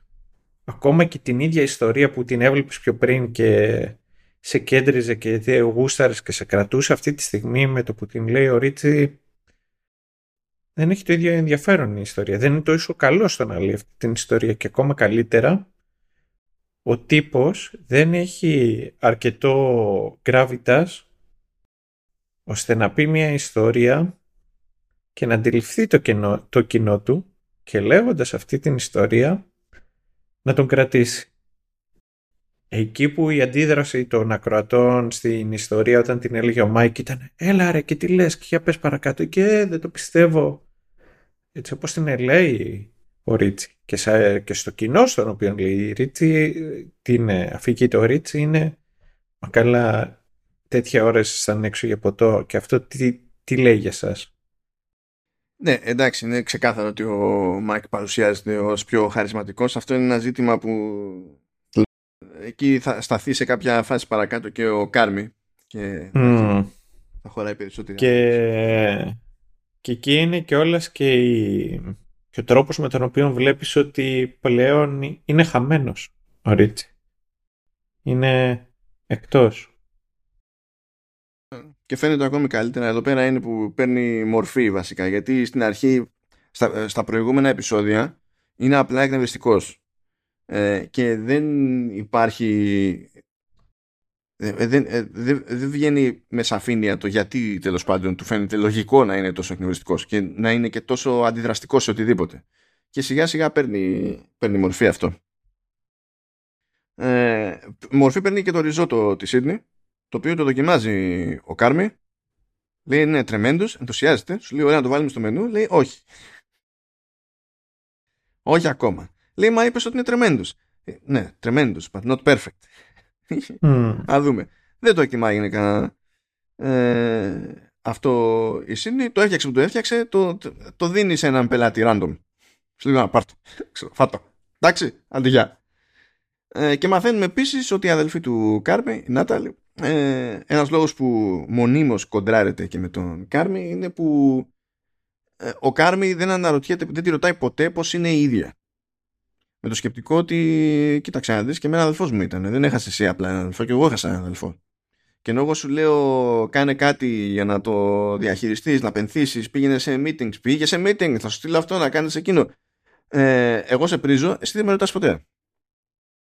Και εντάξει, το δέχεται εκεί πέρα ο Κάρμι ότι αυτό ήταν λίγο off και τέλος πάντων οκ ας πούμε ότι προχωράει εκεί πέρα το, το πράγμα είμαστε κάτι φορά no worries και μετά μπορούμε να, να λύσουμε με, τη, με την ισχύα μας ε, θυμάστε και το ριζότο που αναφέραμε πριν από λίγο για κάποιο λόγο ο τυπάς που δοκίμασε το ριζότο ήταν ε, κριτικός ε, να κάνω ένα πολύ μικρό σχόλιο πάνω σε αυτό σε ποιο; Μονάχα, σε, σε εκείνη τη στιγμή μονάχα εμένα ή είχες και εσύ παρόμοια εντύπωση; Μου άρεσε ο τρόπος με τον οποίο έγραφε ο κριτικός. Γιατί διαβάζει κάποιος άλλος το, ξέρεις, το απόσπασμα της κριτικής. Mm. Μου άρεσε πολύ ο τρόπος με τον οποίο ε, περιέγραφε το θέμα. Και έγραφε. Εγώ δεν ενθουσιάστηκα. Εγώ θα συμφωνήσω με τον Κάρμι. Τον έχει Τι; χεσμένο το, τον κριτικό και ότι τον, τον θεωρεί και, και φανφάρα. Το οποίο είναι, είναι, είναι κωμικό γιατί θα πεις Μα ε, εσύ Βέζο υποτίθεται ότι μας τα πρίζεις τόσο καιρό για τους κριτικούς υποτίθεται ότι είσαι κριτικός ε, δεν είπα ότι η κριτική είναι αυτόματα γαμώ το άτομο άλλο το ένα άλλο το άλλο ε, γιατί αυτό που διάβαζε πώς να σου πω ενώ μπορείς να πεις ότι α καλή φάση ε, δεν έλεγε τίποτα ναι. Απλά είχε ωραίους χαρακτηρισμούς. Είναι Ναι, σαν, αυτό. το, σαν το κινηματογραφικό τρέιλερ όπου έχουν πάρει κάτι ξέμπαρκα επίθετα Μμ. και έχουν βάλει τα στεράκια από κάτω και το όνομα του μέσα. Λες μπράβο, μπράβο. Δεν, δεν με, δεν με βοήθησε καθόλου. Αυτό ήταν λίγο τέτοια φάση. Αλλά anyway, δεν πειράζει. Τέλος πάντων, ο Κάρμι χεσμένο το, το έχει το review. Σου λέει: Έχουμε δουλειά να κάνουμε εδώ πέρα. Ο Ρίτσι, χεσμένος, ναι, χεσμένα τα έχει όλα, εξακολουθεί και, και μαλακίζεται. Η Σίδνη παρόλα αυτά είναι εκεί πέρα στη φάση που κομπάζει λίγο. Αισθάνεται ωραία γιατί ορίστε, ε, ε, αναγνώρισε κι άλλος ότι το ριζότο μου είναι τούμπανο και ο Κάρμι είναι το, το, θέμα που μου βάζει μπλοκ στο, στο ριζότο κτλ. Ε, ταυτόχρονα είναι η μέρα που υποτίθεται ότι εγκαινιάζεται ένα καινούριο σύστημα παραγγελιών για το μαγαζί. Μμ. Ε, και έρχεται η ώρα τους. Πάμε, ξεκινάμε. Είναι- Και το έχει αναλάβει η SID να το στήσει, έτσι. Είμαστε έτοιμοι, πάμε, ξεκινάμε. Ανοίγει το σύστημα και η SID δεν είχε μπλοκάρει τις προπαραγγελίες. Οπότε ξαφνικά είχαν παραγγελίες για περισσότερα υλικά από όσα είχαν γενικά. Και όχι μόνο αυτό, δηλαδή δεν τους φτάνανε τα υλικά που είχαν υπολογίσει για όλη την ημέρα στο απόθεμα για τις παραγγελίες που έπρεπε να παραδώσουν σε 8 λεπτά από την ώρα που άνοιξε το μηχανάκι. Τρελαίνεται ο Κάρμι. Τρελαίνεται. Τιλτάρει. Τους μπινελικώνει όλους. Λέει ψήστε, κάντε, δείξτε ό,τι να είναι, δεν ξέρω τι θα γίνει. Της κακομήρας. Ε, ό, όποιος μένει πίσω καντήλια. Όποιος δεν κάνει αυτό που Μμμ. πρέπει ακριβώς καντήλια. Και εκείνη την ώρα τρώει καντήλια και η Σίδνη. Στραβώνει τελείως και σηκώνεται και φεύγει. τα παρατάει και φεύγει ε, ε, και πάνω σε αυτό το χαμό που τον έχουν δει, δηλαδή Μάρκους, εντάξει, ok, okay, σε αδίκησε, αλλά λίγο νιονιό. Τον βλέπεις τον ε... ότι έχει ξεφύγει και πηγαίνεις και του λες ορίστε, νομίζω ότι έφτιαξα τον Ντόνατ έτσι όπως έπρεπε, για δοκίμασε. Εκείνη, ε, και σε εκείνη τη φάση, και για, για, για να είμαι ειλικρινής, ο Κάρμι είχε 100% δίκιο. Δηλαδή εδώ, ξέρεις, και το κόλλος μας και ο άλλος έχει του κόλλου του το χαβά. Ναι. Δεν είναι... Τρελάθηκε, ε, θα, θα το σκότωνε κι εγώ. Δηλαδή και ψύχρεμος ήταν ο Κάρμι. Του τα πετάει κάτω όλα τα ντόνατς και τέτοια η Σίδη το μεταξύ πάνω στη φάση που είναι χαμένη, κρατάει και ένα μαχαίρι, μπλέκει τις κινήσεις μέσα στην κουζίνα καθώς κινείται πέρα εδώ και καταφέρει καρφώνει το και το ρίτσι στο κόλλο. Κάνανε όλα, όλα, όλα σκατά τελείως. But it was kind of badass. Αφού φύγαν όμως αυτοί οι δύο, δηλαδή έτσι κι αλλιώς δεν υπήρχε ελπίδα. Δηλαδή, αν έκανε ένα λάθος ο Κάρμι, είναι ότι δεν δέχτηκε με τη μία το προφανές ότι δεν υπήρχε ελπίδα για αυτές τις παραγγελίες. Απλά δεν, δεν έπαιζε. Αυτό είναι το, ένα, το μοναδικό λάθος. Ε, και απλά είναι φάση παρέτηση ξέρω εγώ μετά γιατί ξαφνικά είναι και μείον δύο άτομα ε, και ε, σε, αυτή τη, σε αυτή τη φάση της παρέτησης βλέπει εκεί πέρα κάτω στο πάτωμα που είχε πετάξει τα, τον ντόνατ του άλλου και να πιάνει από το πάτωμα και δοκιμάζει και να μου πολύ καλό um, Μιλάμε για το απόλυτο χάος εδώ, εδώ πέρα. Τέλος πάντων, απόλυτο, απόλυτο χάος. Ε, και θέλω έτσι να σταθώ και στον αποχαιρετισμό τη Σίδνη, εκεί που ήταν να φύγει από την πόρτα, που λέει You are an excellent chef. You are also a piece of shit. This is not me. Good luck. Και γεια σας. Και συνεχίζει η να φτάνουμε στο τελευταίο επεισόδιο και δεν είναι σαφές και καλά το τι θα γίνει ρε παιδί μου, με τον Μάρκους και με την Σιντ. Ε, ο Κάρμι βλέπει για άλλη μια φορά ε, τον εφιάλτη με την Αρκούδα ε, ξαναπηγαίνει σε meeting και κάθεται και βγάζει τα ψυχά του για, το, για τον Mike. Ε, εδώ πέρα έχω αφήσει κάτι για μετά, διότι έχει, έχει ζουμί αυτό που λέει για τον Mike. Απλά για να μην χαλάσουμε τώρα τη ροή, θα το αφήσω για έτσι κι αλλιώς τελειώνουμε με, τη, με την περίληψη. στο μεταξύ, στη, στο The Beef βλέπουμε ότι η Τίνα έχει έρωτα πλέον με τη Σιντ τόσο πολύ που ντύνεται στην κουζίνα ε, όπως ντύνεται και η Σιντ η οποία Σιντ πλέον mm. λείπει την κουζίνα αλλά ok. Okay. Τι ντύθηκες Σιντ; Έτσι ε, άλλη μια υποχρέωση για τον Uncle Jimmy Παύλα Cicero είναι ένα bachelor party για κάποιον φίλο του κτλ. Ε, θυμάστε, στο, στο παιδικό πάρτι Xanax. Ε, εδώ πέρα ξεκίνησε καυγάς σε κάποια φάση μέσα στο μαγαζί, γιατί και καλά το Bachelor έγινε μέσα στο μαγαζί. Ξεκίνησε καυγάς, πάει εκεί να τους διαλύσει ο Ρίτσι, ρίχνει μπουκέτο σε έναν και σκάει με το, με το λαιμό πάνω στην μπάρα. Και μένει κόκαλο ο άλλος. Και τρελαίνεται ο Ρίτσι, σου λέει τώρα ξέρω εγώ τι έγινε, τον σκότωσα. Και έρχονται τον μαζεύουν, πηγαίνει και ο ίδιος στο τμήμα, ας πούμε, δεν πάει ούτε να τρέξει, ούτε να κρυφτεί, ούτε τίποτα. Ε, αλλά είναι χεσμένος. Είναι χεσμένος. Είναι χεσμένος διπλά και τρίδιπλα. Υποτίθεται ότι είναι και χωρισμένος με, με κόρη και η σύζυγος τον έχει ήδη στην μπουκα. Το ένα τηλεφώνημα που έχει να κάψει όσο είναι στο κρατητήριο το OK για να πάρει τηλέφωνο τη σύζυγο και να πει κάτι γενικότητες, γιατί τον έχει πάρει όλα από κάτω. Δεν ασχολείται ούτε με δικηγόρο ούτε με τίποτα. Απλά αράζει στο κρατητήριο και ελπίζει να ξυπνήσει ο άλλος που είναι στην Αττική για να μην χρεωθεί φόνο. Και λες, ε, τέλος πάντων, της καπουλάρει. Γιατί τέλος ξυπνάει. Οπότε βγαίνει, δεν είναι ότι εντάξει, προφανώς θα χρεωθεί την επίθεση, αλλά τουλάχιστον γλίτωσε στα χειρότερα.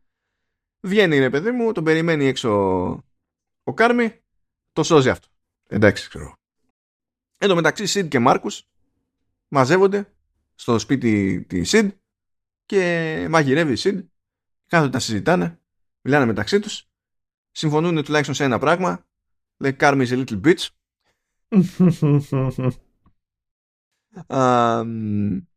ο Μάρκους λέει ότι εντάξει εγώ θα γυρίσω λέει. Θα γυρίσω. Τώρα λέει το αν θα τα βρούμε μεταξύ μας μπορεί να τα βρούμε μπορεί να μην τα βρούμε. Ε, σε κάθε περίπτωση λέει θα γυρίσω. Άμα δεν τα βρούμε θα κάνω τη δουλειά μου και από εδώ πάνε και άλλοι.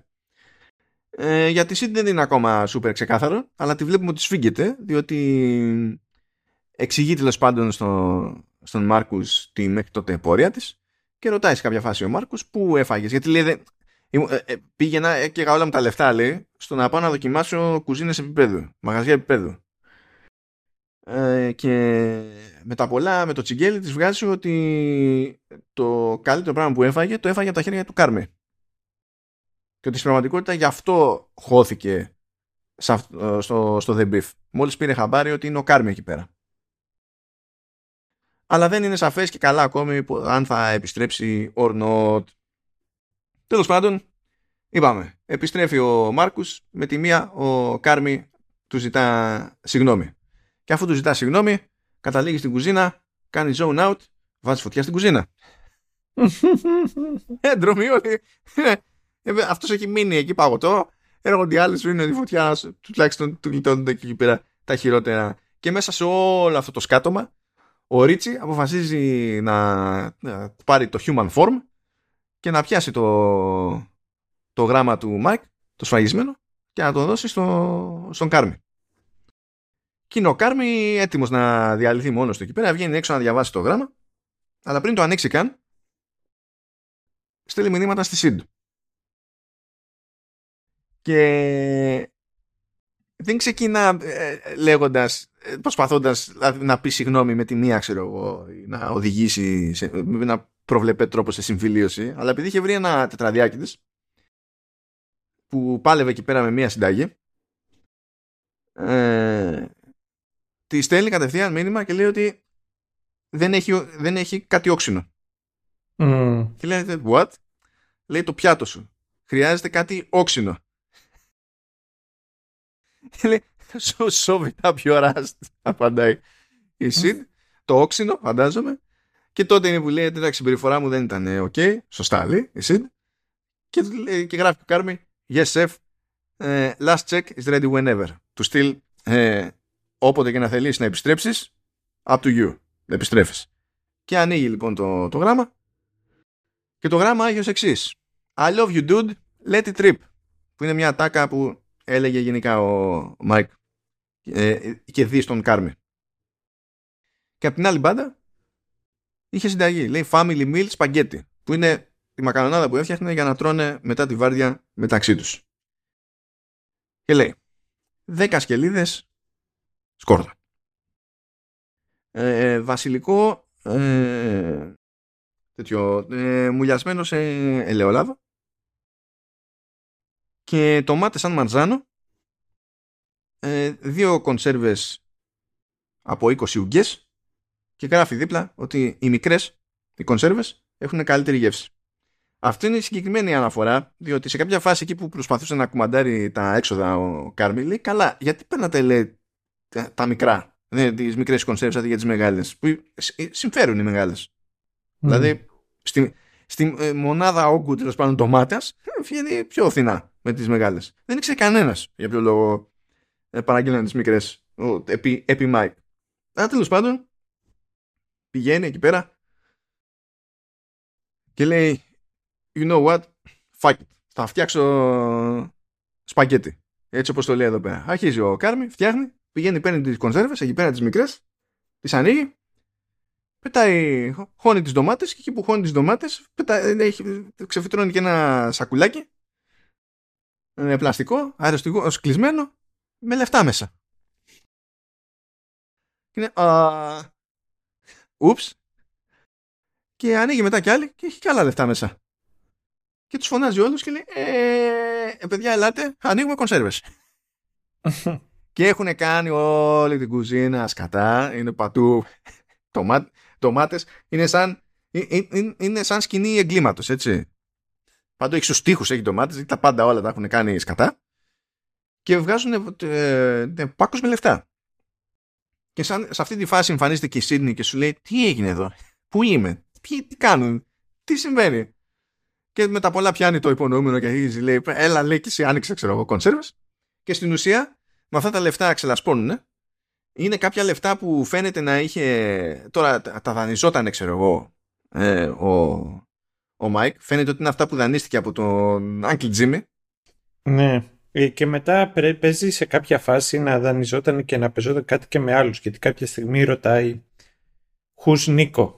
Και λέει I'm gonna deal και ο Ρίτσι λέει I'm gonna deal with Nico. Αυτός πρέπει να ήταν ο προμηθευτής του όμως για, τη, για την κόκα. Νομίζω ότι αυτός mm. συνδέεται με κάποιες σημειώσεις που βρήκε που έβλεπε κάτι πληρωμές ο Κάρμι ε, προς κάποιο account που ήταν με τρία γράμματα και έλεγε ότι άμα, όταν τα προσθέτεις λέει αυτά βγαίνει το ποσό που χρωστάμε λέει στο, στον Σίσερο και νομίζω ότι έπαιρνε τα φράγκα από το Σίσερο και τα καβάτζωνε για να, για να τα αφήσει στον Κάρμι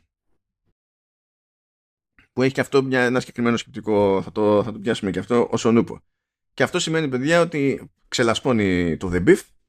Ε, έχουν πλέον το περιθώριο να το στήσουν όπως νομίζουν ε, ξαφνικά είναι in sync Sydney και, και Κάρμι έχουν αλληλοσυμπληρούμενες ιδέες ε, για, το, για τις αλλαγές που έχουν να κάνουν και αποφασίζουν ότι θα κλείσουν το The Beef και θα επανέλθουν με το όνομα The Bear. Ε, οπότε έχω να πω ότι τουλάχιστον ο Μάικ είχε δίκιο στο ότι στις μικρές κονσέρβες οι ντομάτες έχουν καλύτερη γεύση. Μίνιμουμ πιο γλυκές οι ντομάτες. Μίνιμουμ. Μίνιμουμ. Και τώρα μπορούμε να απλωθούμε όσο θέλεις Σταύρο. Όσο θέλεις. Ε, δεν μου δίνει, δεν είσαι τόσο ανόητος ώστε να μου δώσεις ε, τόση ελευθερία.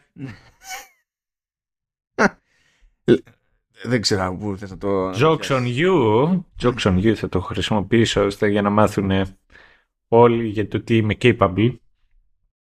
Οπότε εξής ότι ε, έχει πολύ μεγάλο... Ε, μ' αρέσει πάρα πολύ και μ' αρέσει και ο Μάτι Μάθισον.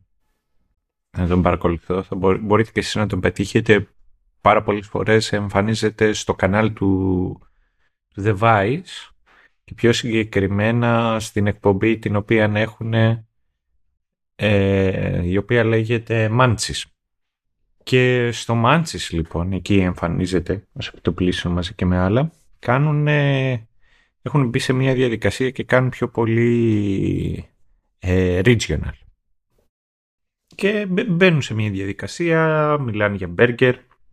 Είναι ένας άλλος εκεί, τύπας ο Τζορ Μόουτς, ο οποίος ε, λέει, περιγράφει τον εαυτό του ως ε, a burger scholar και αρχίζει εκεί και μιλάει για τα διαφορετικά μπέργκερ τα οποία υπάρχουν ανα, ανα, περιοχή και έχει πολύ μεγάλο ενδιαφέρον στο ότι πηγαίνουν και είτε πηγαίνουν από μέρος σε μέρος είτε οπουδήποτε είναι κάθονται και βλέπουν το πώς η κουλτούρα, ε, το πώς η καταγωγή και τα προϊόντα ε, κάνανε συγκεκριμένα δημιουργήσανε τις συγκεκριμένες υποκουζίνες σε κάθε μέρος των Ηνωμένων Πολιτειών. Και δει στο Σικάγο που εκτέλεσεται και το The Bear. Και έχει πολύ πλάκα το... Ενώ δεν έχει η Sonic και ένα πολύ συγκεκριμένο ε, ξέρεις, steel burger, ένα από τα πιο κλασικά και πιο authentic μπεργκεράδικα στο Σικάγο, το οποίο είναι μια πολύ μεγάλη πόλη. Είναι νομίζω η τρίτη μεγαλύτερη μη πόλη. Λες, μη μου λες authentic, γιατί, γιατί τρελαίνομαι, τρελαίνομαι. Τι σημαίνει, θα σε ρωτήσω τι σημαίνει το authentic και θα έχουμε πρόβλημα. Για πες. Authentic. Αυθεντικό δεν πάει να πει. Ναι, τι σημαίνει αυτό. Τι πάει να πει αυθεντικό μπέργκερ. Εννοώ με την έννοια ότι είναι, ξέρεις, είναι η... το κλασικό, αυτό το, το κλασικό. Α, αυτό δηλαδή... το οποίο το κάναν. Μα, αυτή, ε, άρα, άρα ας πούμε, μπορούμε αντί για ε, κλασική Αθήνα να πούμε αυθεντική Αθήνα. Ή να πούμε ότι αυ, αυτές, αυτές οι ταινίες είναι κλασικές για τον κινηματογράφο, ότι αυτές οι ταινίες είναι αυθεντικές. Ναι, ισχύει. Οπότε... Ε, Ok. Okay.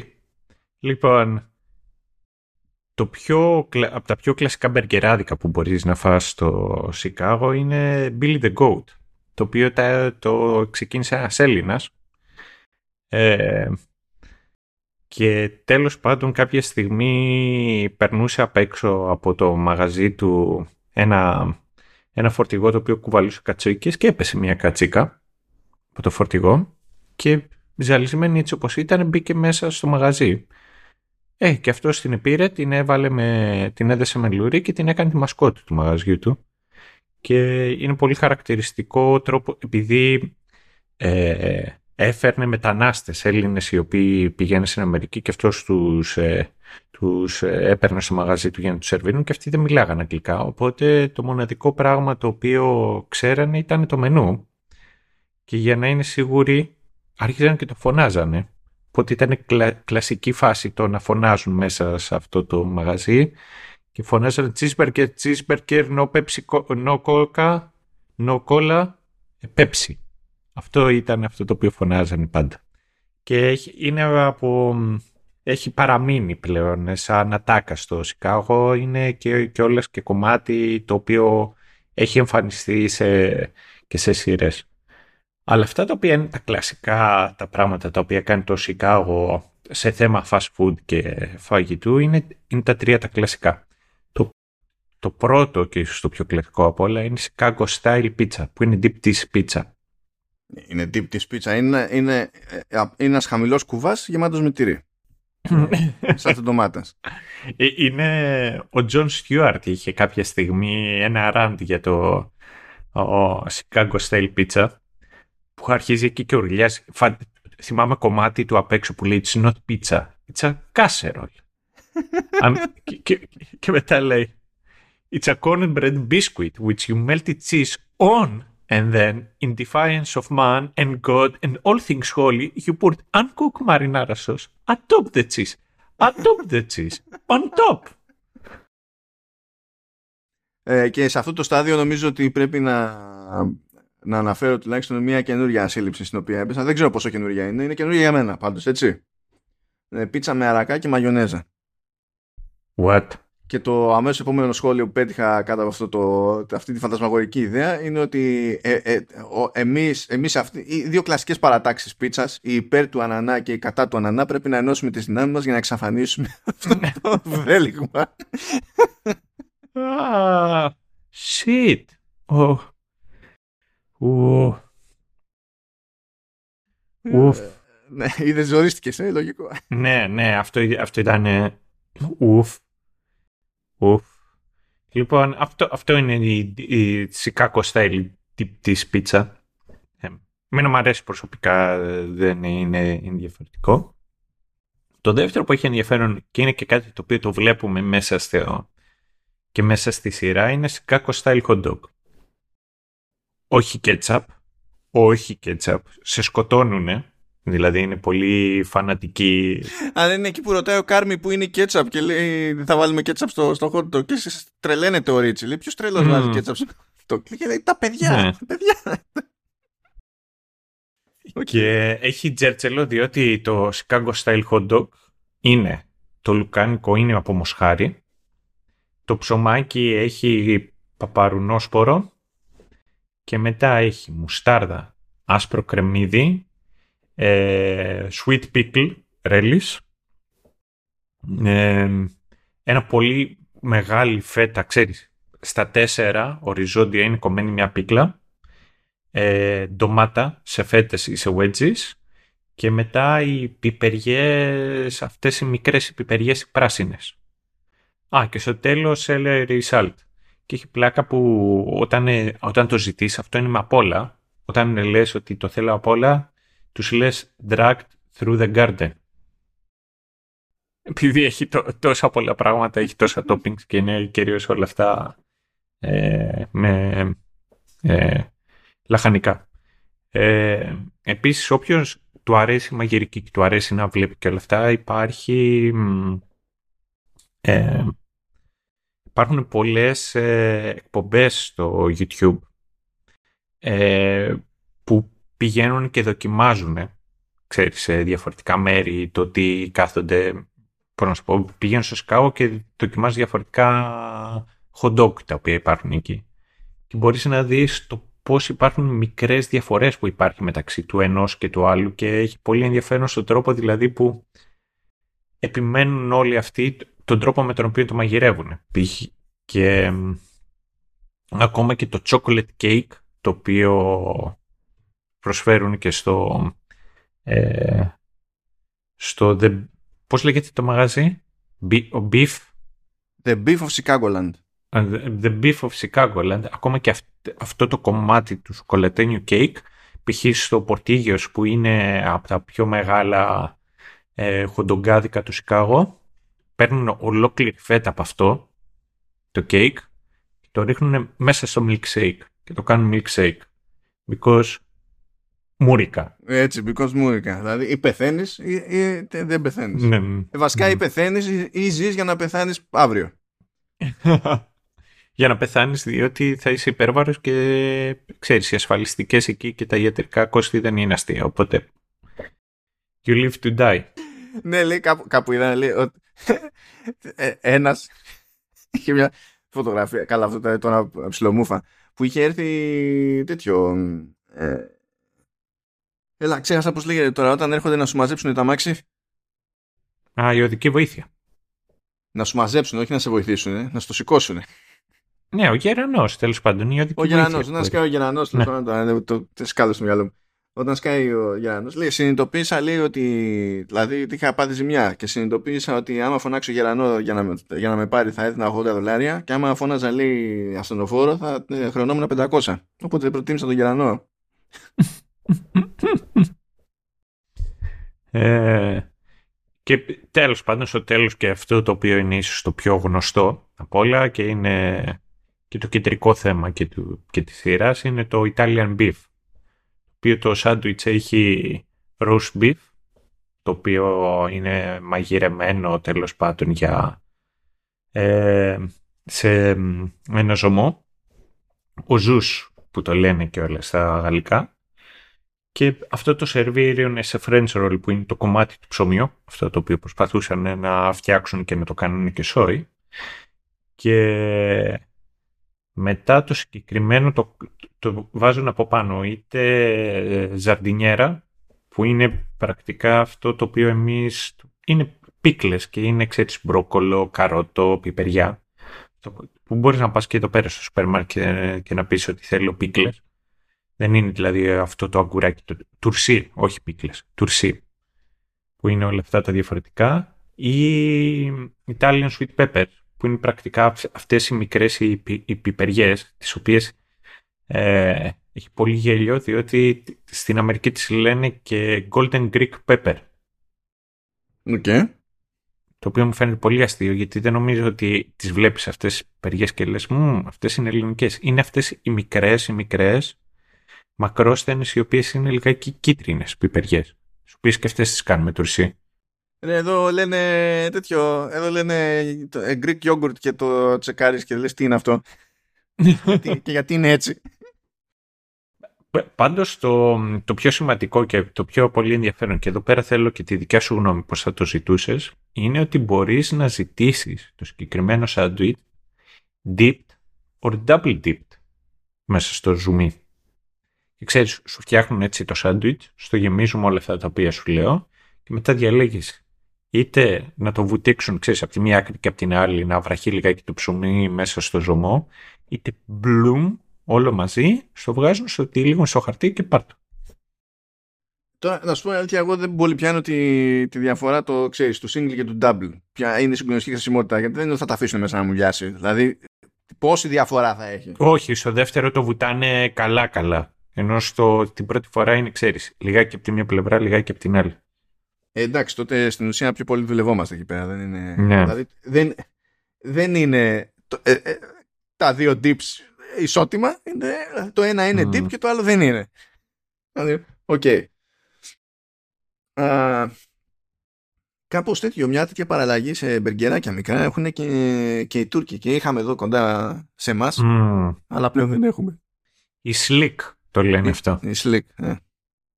Αυτό ήταν πολύ καλή βάση αυτό. Το να, και το βουτάνε σε μια κόκκινη σάλτσα η οποία είναι μέσα στο κείμενο. Ναι, αλλήμον. Ε, δεν ξέρω αν καταλάβατε. Έτσι κατάφερε να κάνει ένα ολόκληρο μονόλογο που δεν έχει καμία σχέση με τη σειρά. Απλά ήθελε να πει για το φάι. το οποίο είναι καλοδεχούμενο, δεν είναι. Απλά το υπογραμμίζω. Δεν είναι κανένα πρόβλημα. Κουμπλέ. Ναι, θες να πιάσεις και τα σειρά θες να σε βοηθήσω; Ναι, θες να ξεκινήσουμε να κάνουμε cooking stream; Τι να κάνουμε cooking stream; Εγώ τι θα κάνω, ρε; Εσύ θα κάνεις cooking stream. Αφού έχεις ασχοληθεί στη, στη ζωή σου τουλάχιστον από βίτσιο, εγώ τι θα πάω να κάνω εκεί πέρα; Αν κάνεις κλασικό, παρέα. θα μου λες, βγάλε από τις ελατίνε τις φέτε του. του- Τα του τσέντα. τυριά. Ναι, αυτό θα μου λες τώρα. Πάρε ίδια ιστορία. Ε, λοιπόν, κάτσε, κάτσε να προσπαθήσω να. Εγώ να πω και κάτι, να, να πω το εξής επίσης και να τελειώσω τώρα όχι με τη μαγειρική, ε, με, με, ξέρεις, με τη μαγειρική σαν μαγειρική, αλλά από κουζίνα σε κουζίνα. Είναι ότι έχω την εντύπωση ότι το The Bear έκανε πολύ καλή δουλειά να, και ήταν πολύ προσεγμένη στον τρόπο με τον οποίο ε, ε, χρησιμοποιούσε όρους και τρόπους με τους οποίους μαγείρευε. Δηλαδή ήταν, ε, φαίνεται ότι είχαν μια αντίληψη του τι κάνανε, πώς το κάνανε.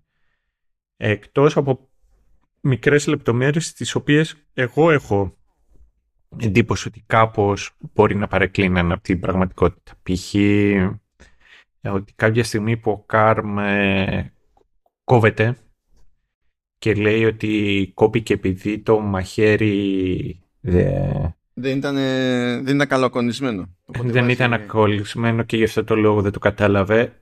Αυτό νομίζω ότι είναι ακριβώς το ανάποδο. Δηλαδή δεν καταλαβαίνεις ότι κόπηκες όταν είναι καλά ακονισμένο το μαχαίρι.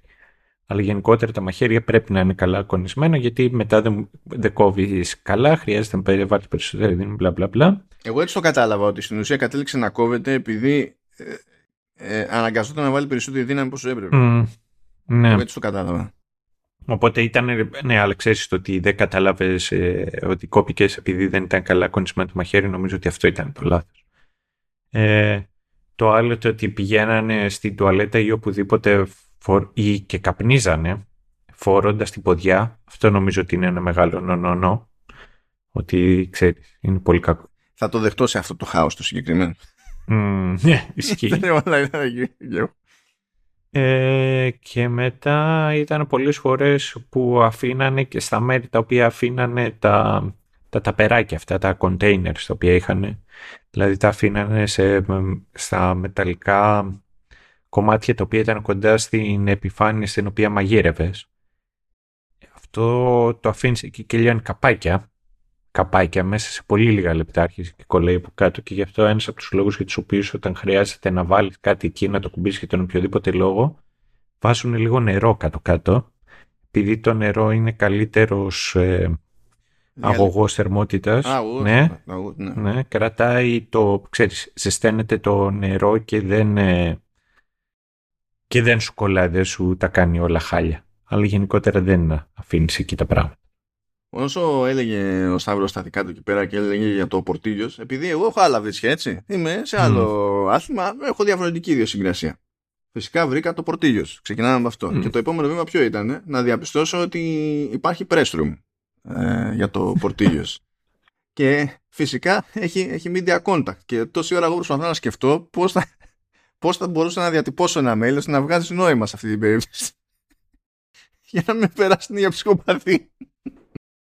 Πες τους ότι, έχω, ότι ο, ο co-host μου έχει πο- πολλές φορές ε, δείξει την πρόθεσή του να, τον σπορσο, να σπονσοράρει την εκπομπή μας στα McDonald's και τα KFC. Αυτό θα τους διώξει ρε φίλε. Θα τους διώξει.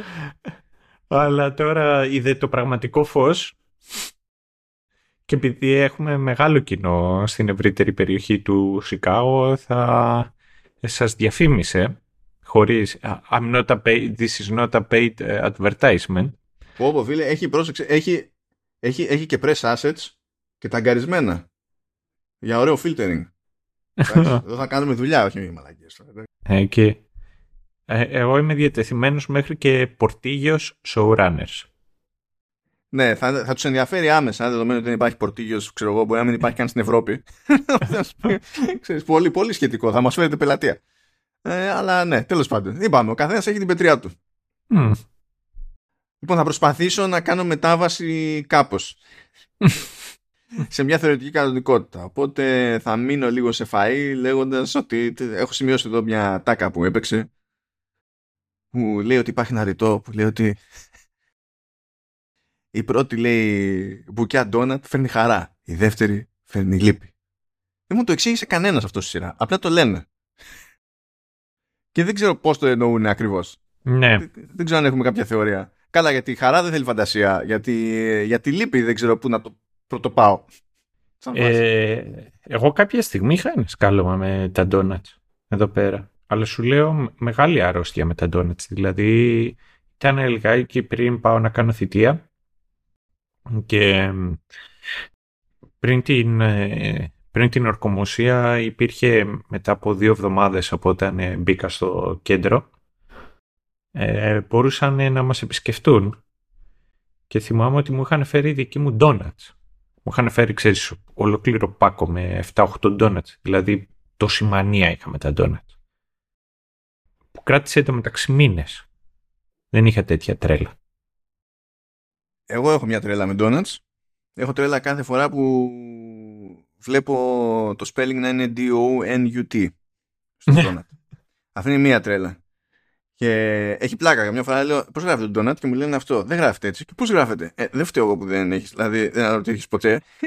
λέω το βλέπεις το βλέπεις με λάθος spelling, διότι κανείς δεν μπορεί να κατοχυρώσει το σωστό spelling. Γιατί δεν επιτρέπεται να κατοχυρώσεις απλή λέξη. Γι' αυτό mm. δεν, μπορείς, δεν μπορεί να γίνει trademark. Αυτό είναι το ένα. Και το άλλο, όταν λέει κάποιος ε, ένα donuts. Εκεί είναι κατευθείαν για αγώνα. Και εγώ, το, και εγώ έχω ακούσει. Εγώ έχω ακούσει και ξέρεις. Α, και τα, το, το ντονατσάκι, το, ντονατσα, το ντονατσάκι είναι και πληθυντικός και υποκοριστικό και λάθος through and through. Και ένα muffins. Ναι, ένα muffins, το έχω ακούσει. Ποια είναι η θέση μας στο... Ε, θέλω ένα brownies. ένα muffins. Και ξέρεις, ε, ζει Λονδίνο. Christ. Unlike. Είναι αυτό το, είναι αυτό το έμπεν έβγαινε και δεν καταλάβαινε τίποτα. Αυτό. τέτοιο level διαβίωση στο Λονδίνο. Εντάξει, κατάλαβα. Ε, ναι, οκ. Okay. Τέλος πάντων, δεν λύνεται η απορία μου βέβαια για τη λύπη στη δεύτερη μπουκιά από ντόνατ. Τέλος πάντων, τέλος πάντων. Ε, θέλω να πω επίσης να σημειώσω ότι μ' άρεσε που δεν στο εντάξει ε, μπορεί να νιώσει κάποιος είναι in your face, αλλά τα χρησιμοποιούν σε, σε πρακτικό επίπεδο και με τρόπο που ψιλοεξηγούνται από μόνα τους, βασικά. Μ' αρέσει ε, που αρχίζουν και χρησιμοποιούν τη, μια κάποια ορολογία καθώς κινούνται μέσα στην κουζίνα, ώστε να ξέρει ο καθένας, επειδή είναι λίγο στριμόκολα, ε, σε ποια μπάντα πρέπει να προσέχει. Οπότε καθώς ε, περνάει κάποιος τέλος πάντων ε, και κινείται μέσα στην κουζίνα και περνάει πίσω από κάποιον, ε, λέει behind για να προσέξει κάποιος μην κάνει απότομη κίνηση ας πούμε, και πάθουν ζημιά. Αντίστοιχα λένε corner όταν κάποιος πάει να στρίψει. Ώστε αν είναι κάποιος στην άλλη μεριά και πάει να στρίψει, να συνειδητοποιήσει ότι ο πακέτο ξέρω εγώ. Ε, μ' άρεσαν αυτές οι λεπτομεριούλες, αλλά πολύ περισσότερο μ' άρεσε που αυτό ήταν τώρα αμερικανική καντιμιά. Ε, ε, ε, μ' άρεσαν οι συντομεύσεις συγκεκριμένων όρων. Δηλαδή δεν μπορείς να γυρνάς και να μου λες ότι στο τάδε ε, ε, ήμουνα, ε, πήγα και σπούδασα στη CIA και εκεί ο CDC μου ήταν έτσι και έτσι. Μιλάμε τώρα για πολύ, πολύ καντεμιά. Πολύ καντεμιά. Γιατί το, το, το συνηθές είναι άμα πεις σε κάποιον CDC και του θυμίζει κάτι να είναι Center for, Control, for Disease Control mm. και όχι Safety Cuisine. Δεν θα πάει και το μυαλό, εντάξει. Και το CIA είναι φυσικό να σας καλώσει. Ποιος θα πει CIA και θα εννοεί ε, τέτοιο Culinary Institute of America; Κανείς δεν θα το εννοεί αυτό το πράγμα. Όταν θα, θα λέει CIA για πρώτη φορά, ξέρω εγώ, σε μια ζήτηση, αποκλείεται. Δηλαδή δεν, δεν παίζει, δεν παίζει. Και μ' άρεσε αυτό το κόμπο. Όταν το πρώτο άκουσα, λέω, Ε, τι, τι συνέβη εδώ, μου πήρε λίγο. Γιατί λέω, αποκλείεται να εννοούν αυτό. Δεν στέκει, δεν έβγαινε για τα συμφραζόμενα με καμία κυβέρνηση, ούτε σαν αστείο δεν έβγαινε. Και έμπλεξα εκεί, έπεσα σε μια ψηλοτρύπα τέτοια και έβλεπα μετά αρκτικόλεξα και λέω δε, απλά δεν τους θέλει. Δηλαδή, απλά δεν τους βολεύει τους Αμερικανού η ορολογία αυτή και η σύντομευσή τους. Δεν τους βολεύει καθόλου. Είναι ένα κινούμενο αστείο που δεν σταματάει ποτέ. άλλο ψηλό σχόλιο που έχει να κάνει με λεπτομέρειες είναι ότι μου άρεσε που η κουζίνα ως ομάδα φαίνεται και στην πορεία της σειράς ότι ναι μεν δένει, αλλά δένει λίγο-λίγο. Οπότε ε, έμεινα με την εντύπωση ότι αποφεύγουμε μεν αυτό το τυπικό που παίζει σε τέτοια σενάρια πολλές φορές, το λεγόμενο competence porn. Δεν μιλάμε για το food porn. Λέμε ότι έχουμε ένα πράγμα που λειτουργεί ρολόι και, και κάθεσαι και θαυμάζεις για τον τρόπο τον οποίο λειτουργεί. Έχουμε ένα στιγμιότυπο στην ουσία από αυτό που είναι στο flashback του, του Κάρμι από το εστιατόριο στο οποίο δούλευε πριν. Έχουμε ένα εκεί πέρα. Ακόμα και όταν βλέπεις τον Κάρμι και φτιάχνει ένα πιάτο που κάνει μπάμ ότι ξέρει τι κάνει και το κάνει με ακρίβεια και τα λοιπά και θα προσέξει λεπτομέρεια, όταν το φτιάχνει στο The Beef, επειδή το φτιάχνει στη τζίτα, είναι πιο μέση. Είναι πιο φασαριόζικη η ναι. διαδικασία. Αλλά και πάλι σου περνά το ότι υπάρχει ικανότητα από πίσω και το κρατάει και μέχρι, μέχρι τέλους. Δηλαδή καταλήγουμε σε μια κουζίνα που λίγο λίγο γνωρίζεται ο ένας με τον άλλον, μαθαίνει τα χούγια ο ένας του άλλου και καταφέρνουν και λειτουργούν παρότι ο τρόπος τον οποίο λειτουργούν όταν το παρακολουθείς απ' έξω ε, αισθητικά ας πούμε δεν σε εντυπωσιάζει και βασίζεται επειδή έχει ο καθένας τα προσωπικά του εκεί πέρα τέλος πάντων και κάπως συγκρούονται όλοι και σιγά σιγά ε, υπάρχει μια alliance τέλος πάντων και τα βρίσκουν μεταξύ τους. Γι' αυτό λέω ότι μου θύμισε λίγο φάση στρατό, διότι καταλήγεις για να λειτουργήσει αυτό το πράγμα, να βάλεις μια κάποια ιεραρχία, είναι κάτι τύποι που ψιλοβρέθηκαν άθελά τους να είναι όλοι μαζί παρέα.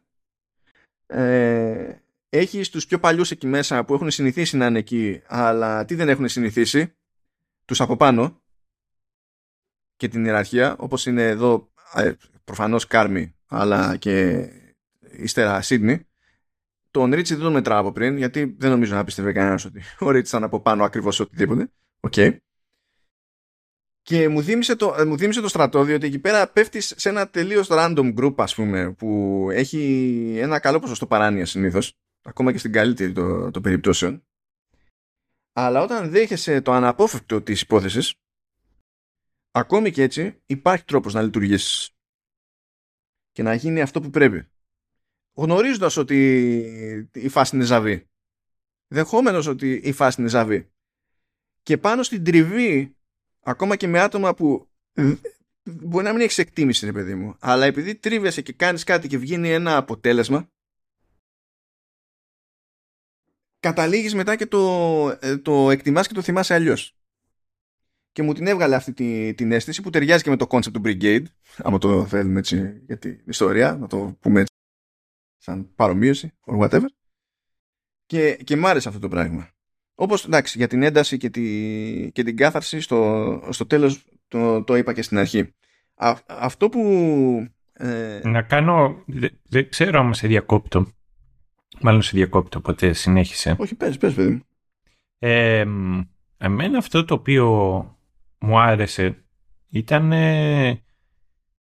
το ότι υπήρχε αρκετό δράμα και αρκετή διαφορετικότητα και αρκετά στοιχεία προστριβής το ότι δεν χρειάστηκε και μου άρεσε που δεν χρειάστηκε η ύπαρξη ρομάτζου. Και αυτό ήταν κάτι το οποίο μου άρεσε πολύ.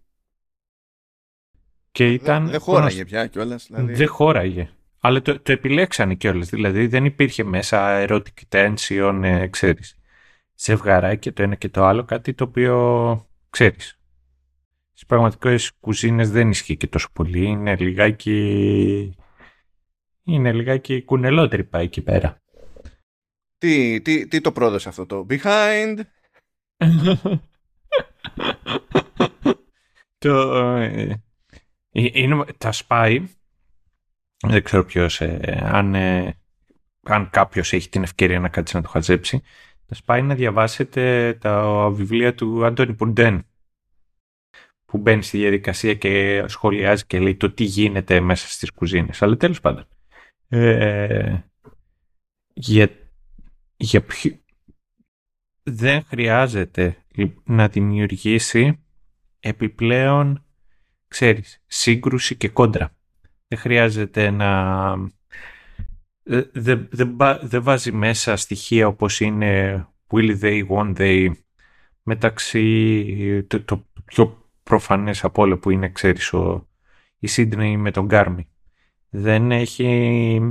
Δεν δε, δε χωράει τίποτα από όλα αυτά. Επιλέγει και το αγνοεί. Μα είναι, μα είναι και όλοι σε κόντρα με όλους σε κάποιο βαθμό και δεν γίνεται να βάλεις κάτι τέτοιο χωρίς να έχει, ξέρεις, κάτσει, κάνει σκόνη ρε παιδί μου, αφού είναι, στη, είναι, είναι μονίμως σε, σε σύγκρουση. Μονίμως σε σύγκρουση.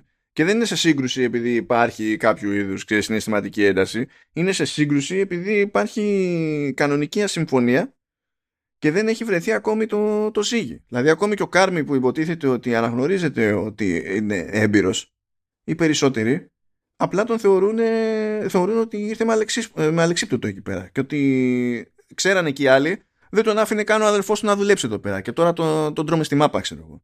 Χωρίς να, δηλαδή, ακόμα και αν πεις ότι θέλω να βάλω κάποια στιγμή ρομάτζο σε κάτι σαν το The Bear, εφόσον ε, το, ο στόχος αυτής της σεζόν ήταν αυτός που βλέπουμε ότι είναι, ε, δεν μπορούσε να το χώσει σε αυτή τη σεζόν. Θα το άφηνες ξέρω για τη δεύτερη. Αν, για κάποιο λόγο. Χωρίς προφανώς να είναι υποχρεωτικό, αλλά πιστεύω ότι με τους στόχους που υπήρχαν εδώ πέρα απλά δεν θα κόλλαγε με καμία κυβέρνηση. Δηλαδή θα ήταν. Απλά θα έκλεβε χρόνο από character development. Και εκεί θα στρεφόμουν τώρα, γιατί μου αρέσει, επειδή σε αυτό το μικρό χρόνο κανένας χαρακτήρας δεν μένει σταθερός. Δηλαδή καταλαβαίνουμε ότι ο Ρίτσι στην πραγματικότητα, καλά, ότι είναι ζαβός, είναι ζαβός, αλλά ε, ε,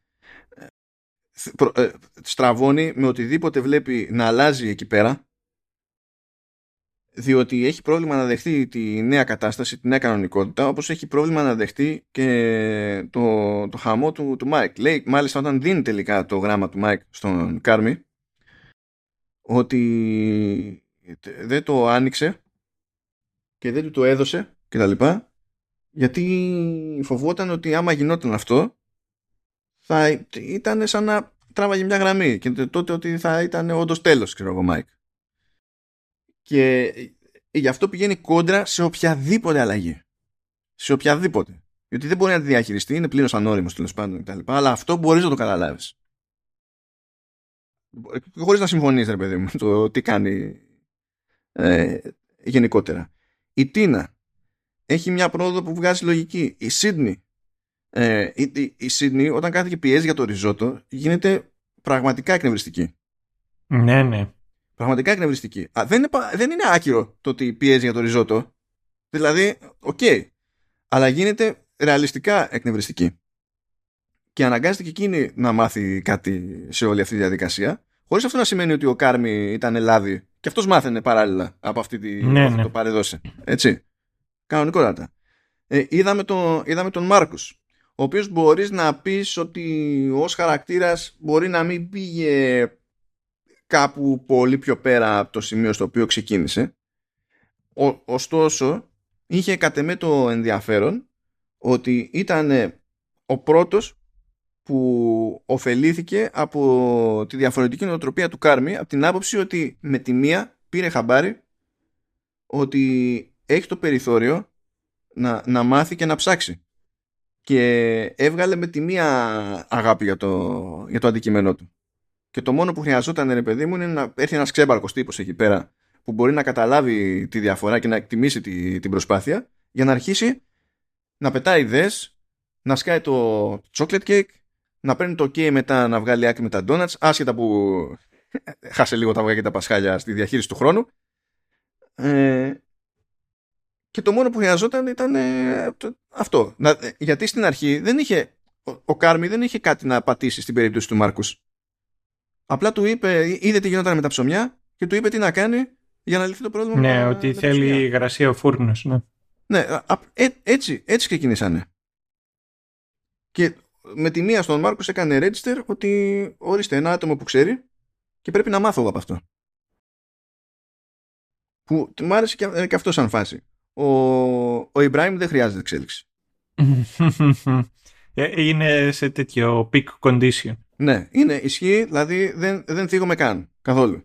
Ακόμη και ο Φακ, ξέρω εγώ, έτσι, που είναι γιούχου το άτομο, δεν ξέρεις που να σταθείς, που, τι, τι, τι ρόλο βαράει εκεί πέρα, πώς πηγαίνει πέρα εδώ, τι, τι κάνει. Ακόμα και αυτός βλέπει ότι σιγά σιγά αλλάζει το πράγμα και ενώ είναι περιφερειακός χαρακτήρας, ενδιαφέρεται και αυτός να γίνει μέρος μιας οικογένειας. Γενικά ενδιαφέρει, έχει σκάλωμα με το concept, διότι κάθε φορά προσπαθεί να χωθεί και στο family dinner, που ενώ δεν είναι υποτίθεται. Τι ναι, ναι. Το παίρνει πολύ πατριωτικά αυτό το, αυτό το, πράγμα, το πραγματάκι. Μπορείς σε τέλο και γι' αυτό το λόγο να μπήκε, για να τρώει τη μακαρονάδα. Ναι, και το chocolate cake, έτσι μην ξεχνάμε. ε, όλοι όμως, ενώ έχουμε 8 σχετικά μικρής διάρκειας επεισόδια, όλοι προχωράνε και δεν προχωράνε ούτε με την ταχύτητα του φωτός για να, επειδή τρέχουμε να προλάβουμε ε, ούτε ε, με τρόπο που να, που να μην βγάζει νόημα ούτε με τρόπο δίθεν. Δηλαδή, δεν μου βγάλε πάρα πολύ ωραία ισορροπία στη, στη γενικότερη εσωτερική λογική που έπαιζε. Δηλαδή. Ναι, ήταν, ήταν φυσικά. Mm, mm, συμφωνώ. Οπότε, κομπλέ ως προς αυτό. Κατ' εμέ έχω αφήσει ένα κομμάτι από πιο πριν που έλεγα για τα πράγματα που είπε εκεί στο τελείωμα στο τελευταίο επεισόδιο όταν μιλούσε ο Κάρμι για, το, για τον Μάικ. Εννοείς, εννοείς το μονόλογο στην αρχή, ο οποίος ήταν, ήταν, είναι 7 λεπτά. Πολύ ωραία. Το πρώτο τελευταίο επεισόδιο είναι πολύ ωραίο και η αρχή του 8 η, το, η εισαγωγική σκηνή που είναι 7 λεπτά μονόλογος. Ε, και πραγματικά είναι δημιουργή με κάκαλα. Γιατί δεν είναι ότι βρε παιδί μου, ξέρεις. Δεν, δεν, δεν το κάνανε για να το κάνουν. Δεν είναι Kojima, ο οποίος είπε θα το κάνω όλο μονόπλανο επειδή γουστάρω και στο τέλος, ok, okay, καλό ήτανε. Ήτανε ε, Barlog, που το έκανε και απλά τα σπάγει. Λοιπόν, που λέτε, ξεκινάει εκεί πέρα με εφιάλτη το, το τελευταίο επεισόδιο και πηγαίνει, είπαμε, σε meeting μετά. Και τον ακούμε να μιλάει πρώτη φορά για, το, για τον αδελφό του στα σοβαρά και στην ουσία να δίνει μορφή στο τι είναι αυτό που τον βασανίζει. Τον, τον Κάρμι σχετικά με τον αδελφό του. Γιατί μέχρι αυτό το σημείο έχουμε δει, δηλαδή κάπου στη μέση αρχίσαμε να βλέπουμε κάποια στιγμιότυπα με τον αδελφό Είχαμε εκείνη τη σκηνή, εκείνο το flashback που έλεγε την αστεία ιστορία εκεί με Bill Murray και τέτοια.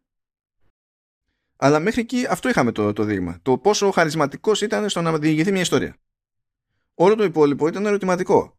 Ξέρουμε δηλαδή ότι είχε πέσει στα ναρκωτικά, ξέρουμε ότι αυτοκτόνησε κτλ. Αλλά δεν σου λέει κανένας τι πρόβλημα είχε, γιατί έπεσε στα ναρκωτικά ή οτιδήποτε. Και αυτό δεν ξεκαθαρίζεται ποτέ. Αλλά δεν ξέρεις ακριβώς και τι σόι σχέση είχε ο, ο Μάικ με τον Κάρμι. Και στο τελευταίο επεισόδιο μπαίνει στη διαδικασία ο Κάρμι να το εξηγήσει αυτό και να το βγάλει από μέσα του. Γιατί στην ουσία σου λέει ότι ε, ε εγώ μέσα στο μυαλό μου μεγαλώνοντας θεωρούσα ότι ο Μάικ ήταν ο καλύτερος μου φίλος. Και παρόλα αυτά λέει δεν είχα ιδέα ότι είχε πέσει στα ναρκωτικά. Και σου λέει τι, τι λέει για μένα αυτό; Και πέραν αυτού λέει συνειδητοποιούσα ε, με, με την πάροδο του χρόνου ότι αυτή η αίσθηση που είχα εγώ, ότι ο Μάικ είναι ο καλύτερος μου φίλος, είναι η αίσθηση που είχαν και όλοι οι υπόλοιποι με τους οποίους έκανε παρέα ο Μάικ. Ότι και καλά αυτή η σχέση που ένιωθα εγώ ότι έχουμε, εμείς οι δύο, δεν ήταν κάτι ιδιαίτερο εκείνη την ώρα. Κάτι που απλά έτσι ήταν ο Μάικ, μπορούσε να κερδίσει τον κόσμο κατευθείαν, είχε, είχε χάρισμα, είτε ήταν, είχε πέσει στα ναρκωτικά είτε όχι, είχε αυτό το, αυτό το χάρισμα και, ε, αλλά δεν μπορούσε να το συνειδητοποιήσει αυτό. Ο Κάρμι δεν είχε δεδομένα τέλος πάντων. Και όταν, ε, όταν τον, τον έκοψε κιόλας από το εστιατόριο, ο Κάρμι στην ουσία πήγε και έγινε αυτό που έγινε από κόντρα. Και στόχος του ήταν στην ουσία να γίνει τόσο καλός ώστε από τη μία να βρει το ρόλο του τέλος πάντων, να βρει την ισορροπία του στη ζωή, εντάξει. Και λέει ότι ε, ήθελα από τον αδελφό μου που δεν μ' άφησε να δουλέψω στην κουζίνα του οικογενειακού μας εστιατόριου να τον φέρω σε ένα σημείο δηλαδή να αναγκαστεί να πει ότι έχω, έχω κάνει καλή δουλειά. Αλλά δεν είχα ποτέ κανένα τέτοιο σχόλιο από το... Καμία αντίδραση λέει. Στην ουσία με αγνοούσε. Και όσο με αγνοούσε λέει, τόσο πιο πολύ χανόμουν στην τέχνη μου ας πούμε και προσπαθούσα να γίνω καλύτερος και τέτοια. Άφησα τους ανθρώπους στην άκρη. Η ζωή μου έγινε όλο και λέει και πιο ήσυχη, ας το πούμε έτσι, από την άποψη του, την κοινωνική εννοεί. Ε, ε, ο χρόνος πέρναγε και ξαφνικά λέει πεθαίνει. Το αυτοκτονεί ο, ο Μάικ. Και με, με όλη αυτή την προϊστορία, για κάποιο λόγο που δεν κατανοώ, γιατί είμαστε στη φάση σε εκείνο το επεισόδιο που δεν έχει, δεν έχει δει ούτε το γράμμα ούτε τίποτα. Έτσι. Είπαμε, το γράμμα το βλέπει στο τέλος του επεισόδιου, αυτά τα λέει στην αρχή του επεισόδιου. Και, λέει, και πηγαίνει και μου αφήνει λέει, αυτό το εστιατόριο. Και φυσικά λέει, θα φάω τη φρίκη και θα προσπαθήσω να το φτιάξω. Γιατί για μένα είναι σαν να προσπαθώ να φτιάξω τη, τη, σχέση, τη διαλυμένη μου σχέση με την οικογένειά μου. Και ακόμα και έτσι λέει, εγώ ως Κάρμι δεν έχω ιδέα αν το εστιατόριο που προσπαθώ να φτιάξω επειδή μου το άφησε ο Μάικ σήμαινε οποτεδήποτε, ε, οποτεδήποτε οτιδήποτε στον Μάικ. Και έτσι παίρνουμε πρέφα ότι ο Κάρμι δεν είναι ότι απλά πενθεί, είναι ότι ο Κάρμι όντας μακριά από τον Μάικ ή όντας και μακριά από τον Μάικ στην ουσία καθορίστηκε από τον Μάικ. Και στο τέλος δένει με την τραγικότητα της υπόθεσης ότι ο Μάικ κατ' εμέ, παρότι δεν αποσαφηνίζεται αυτό, δεν στο εξηγεί κανένας, κατ' εμέ έβλεπε την κατρακύλα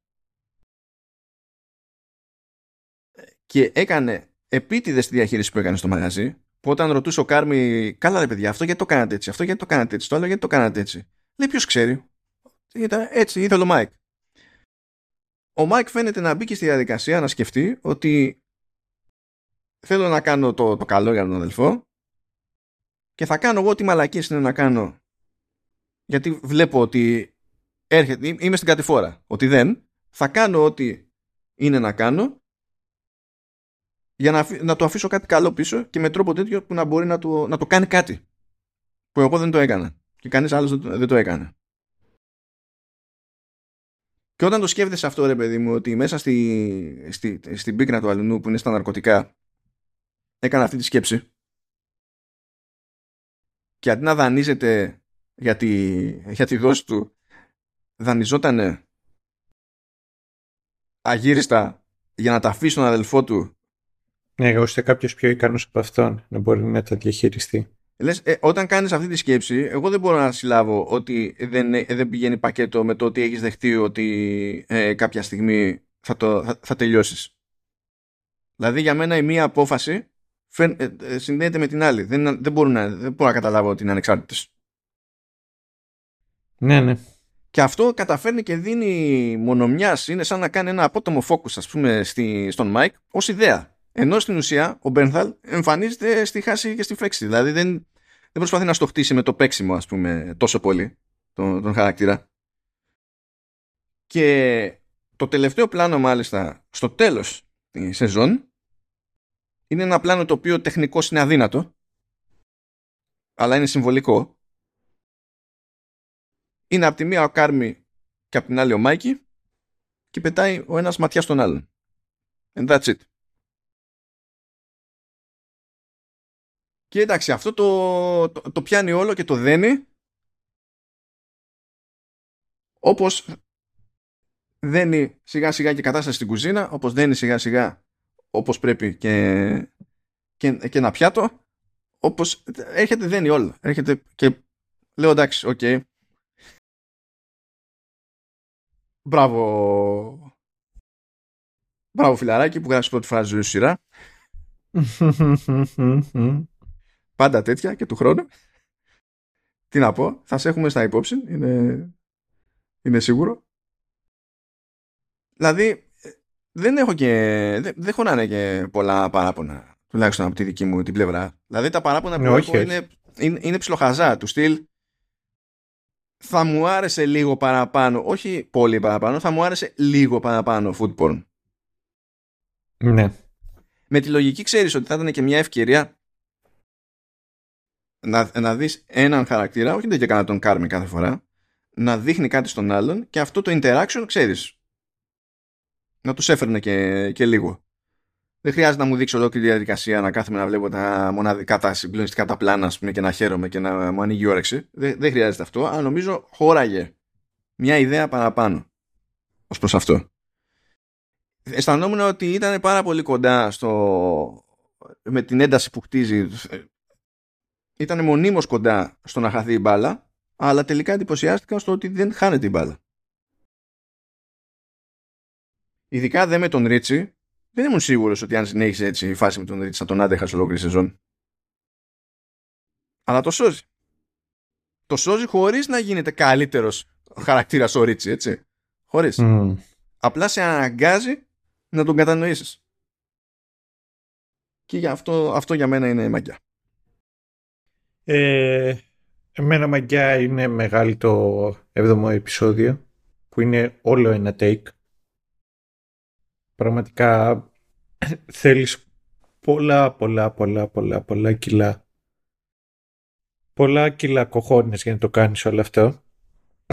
ώστε να καταφέρεις να δείξεις το πόσο κλειστοφοβικό, το πόσο ο ένας πάνω στον άλλον ε, υπάρχει μέσα στην κουζίνα, το χάος το οποίο επικρατεί, ένα χάος το οποίο και όλα αντικατοπτρίζει την, ε, τη ζωή όλων των ανθρώπων. Έχει, η, η, σειρά ήταν υπέροχη στον τρόπο με τον οποίο σου έδειχνε πώς κατεστραμμένοι άνθρωποι προσπαθούν να αποφύγουν όλα αυτά τα οποία τους βασανίζουν επικεντρωνόμενοι σε κάπου αλλού.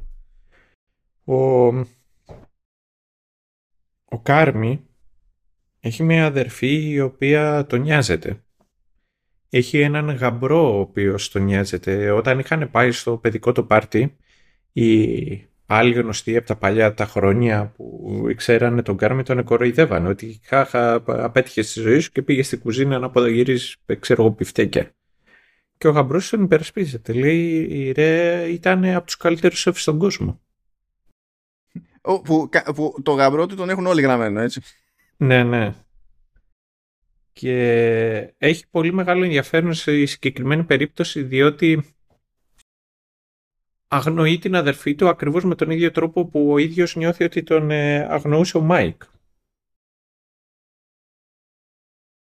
Και αυτό έχει και αυτό έχει ένα, ένα τρόπο, δηλαδή η μανία του να αποδείξει μέσα σε μαγειρική, να προσπαθήσει να, να βάλει σε μια, να, να αγνοήσει το οτιδήποτε κακό του συμβαίνει.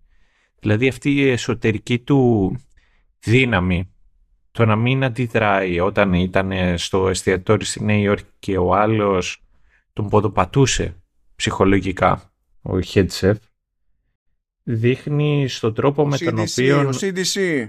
Ο CDC.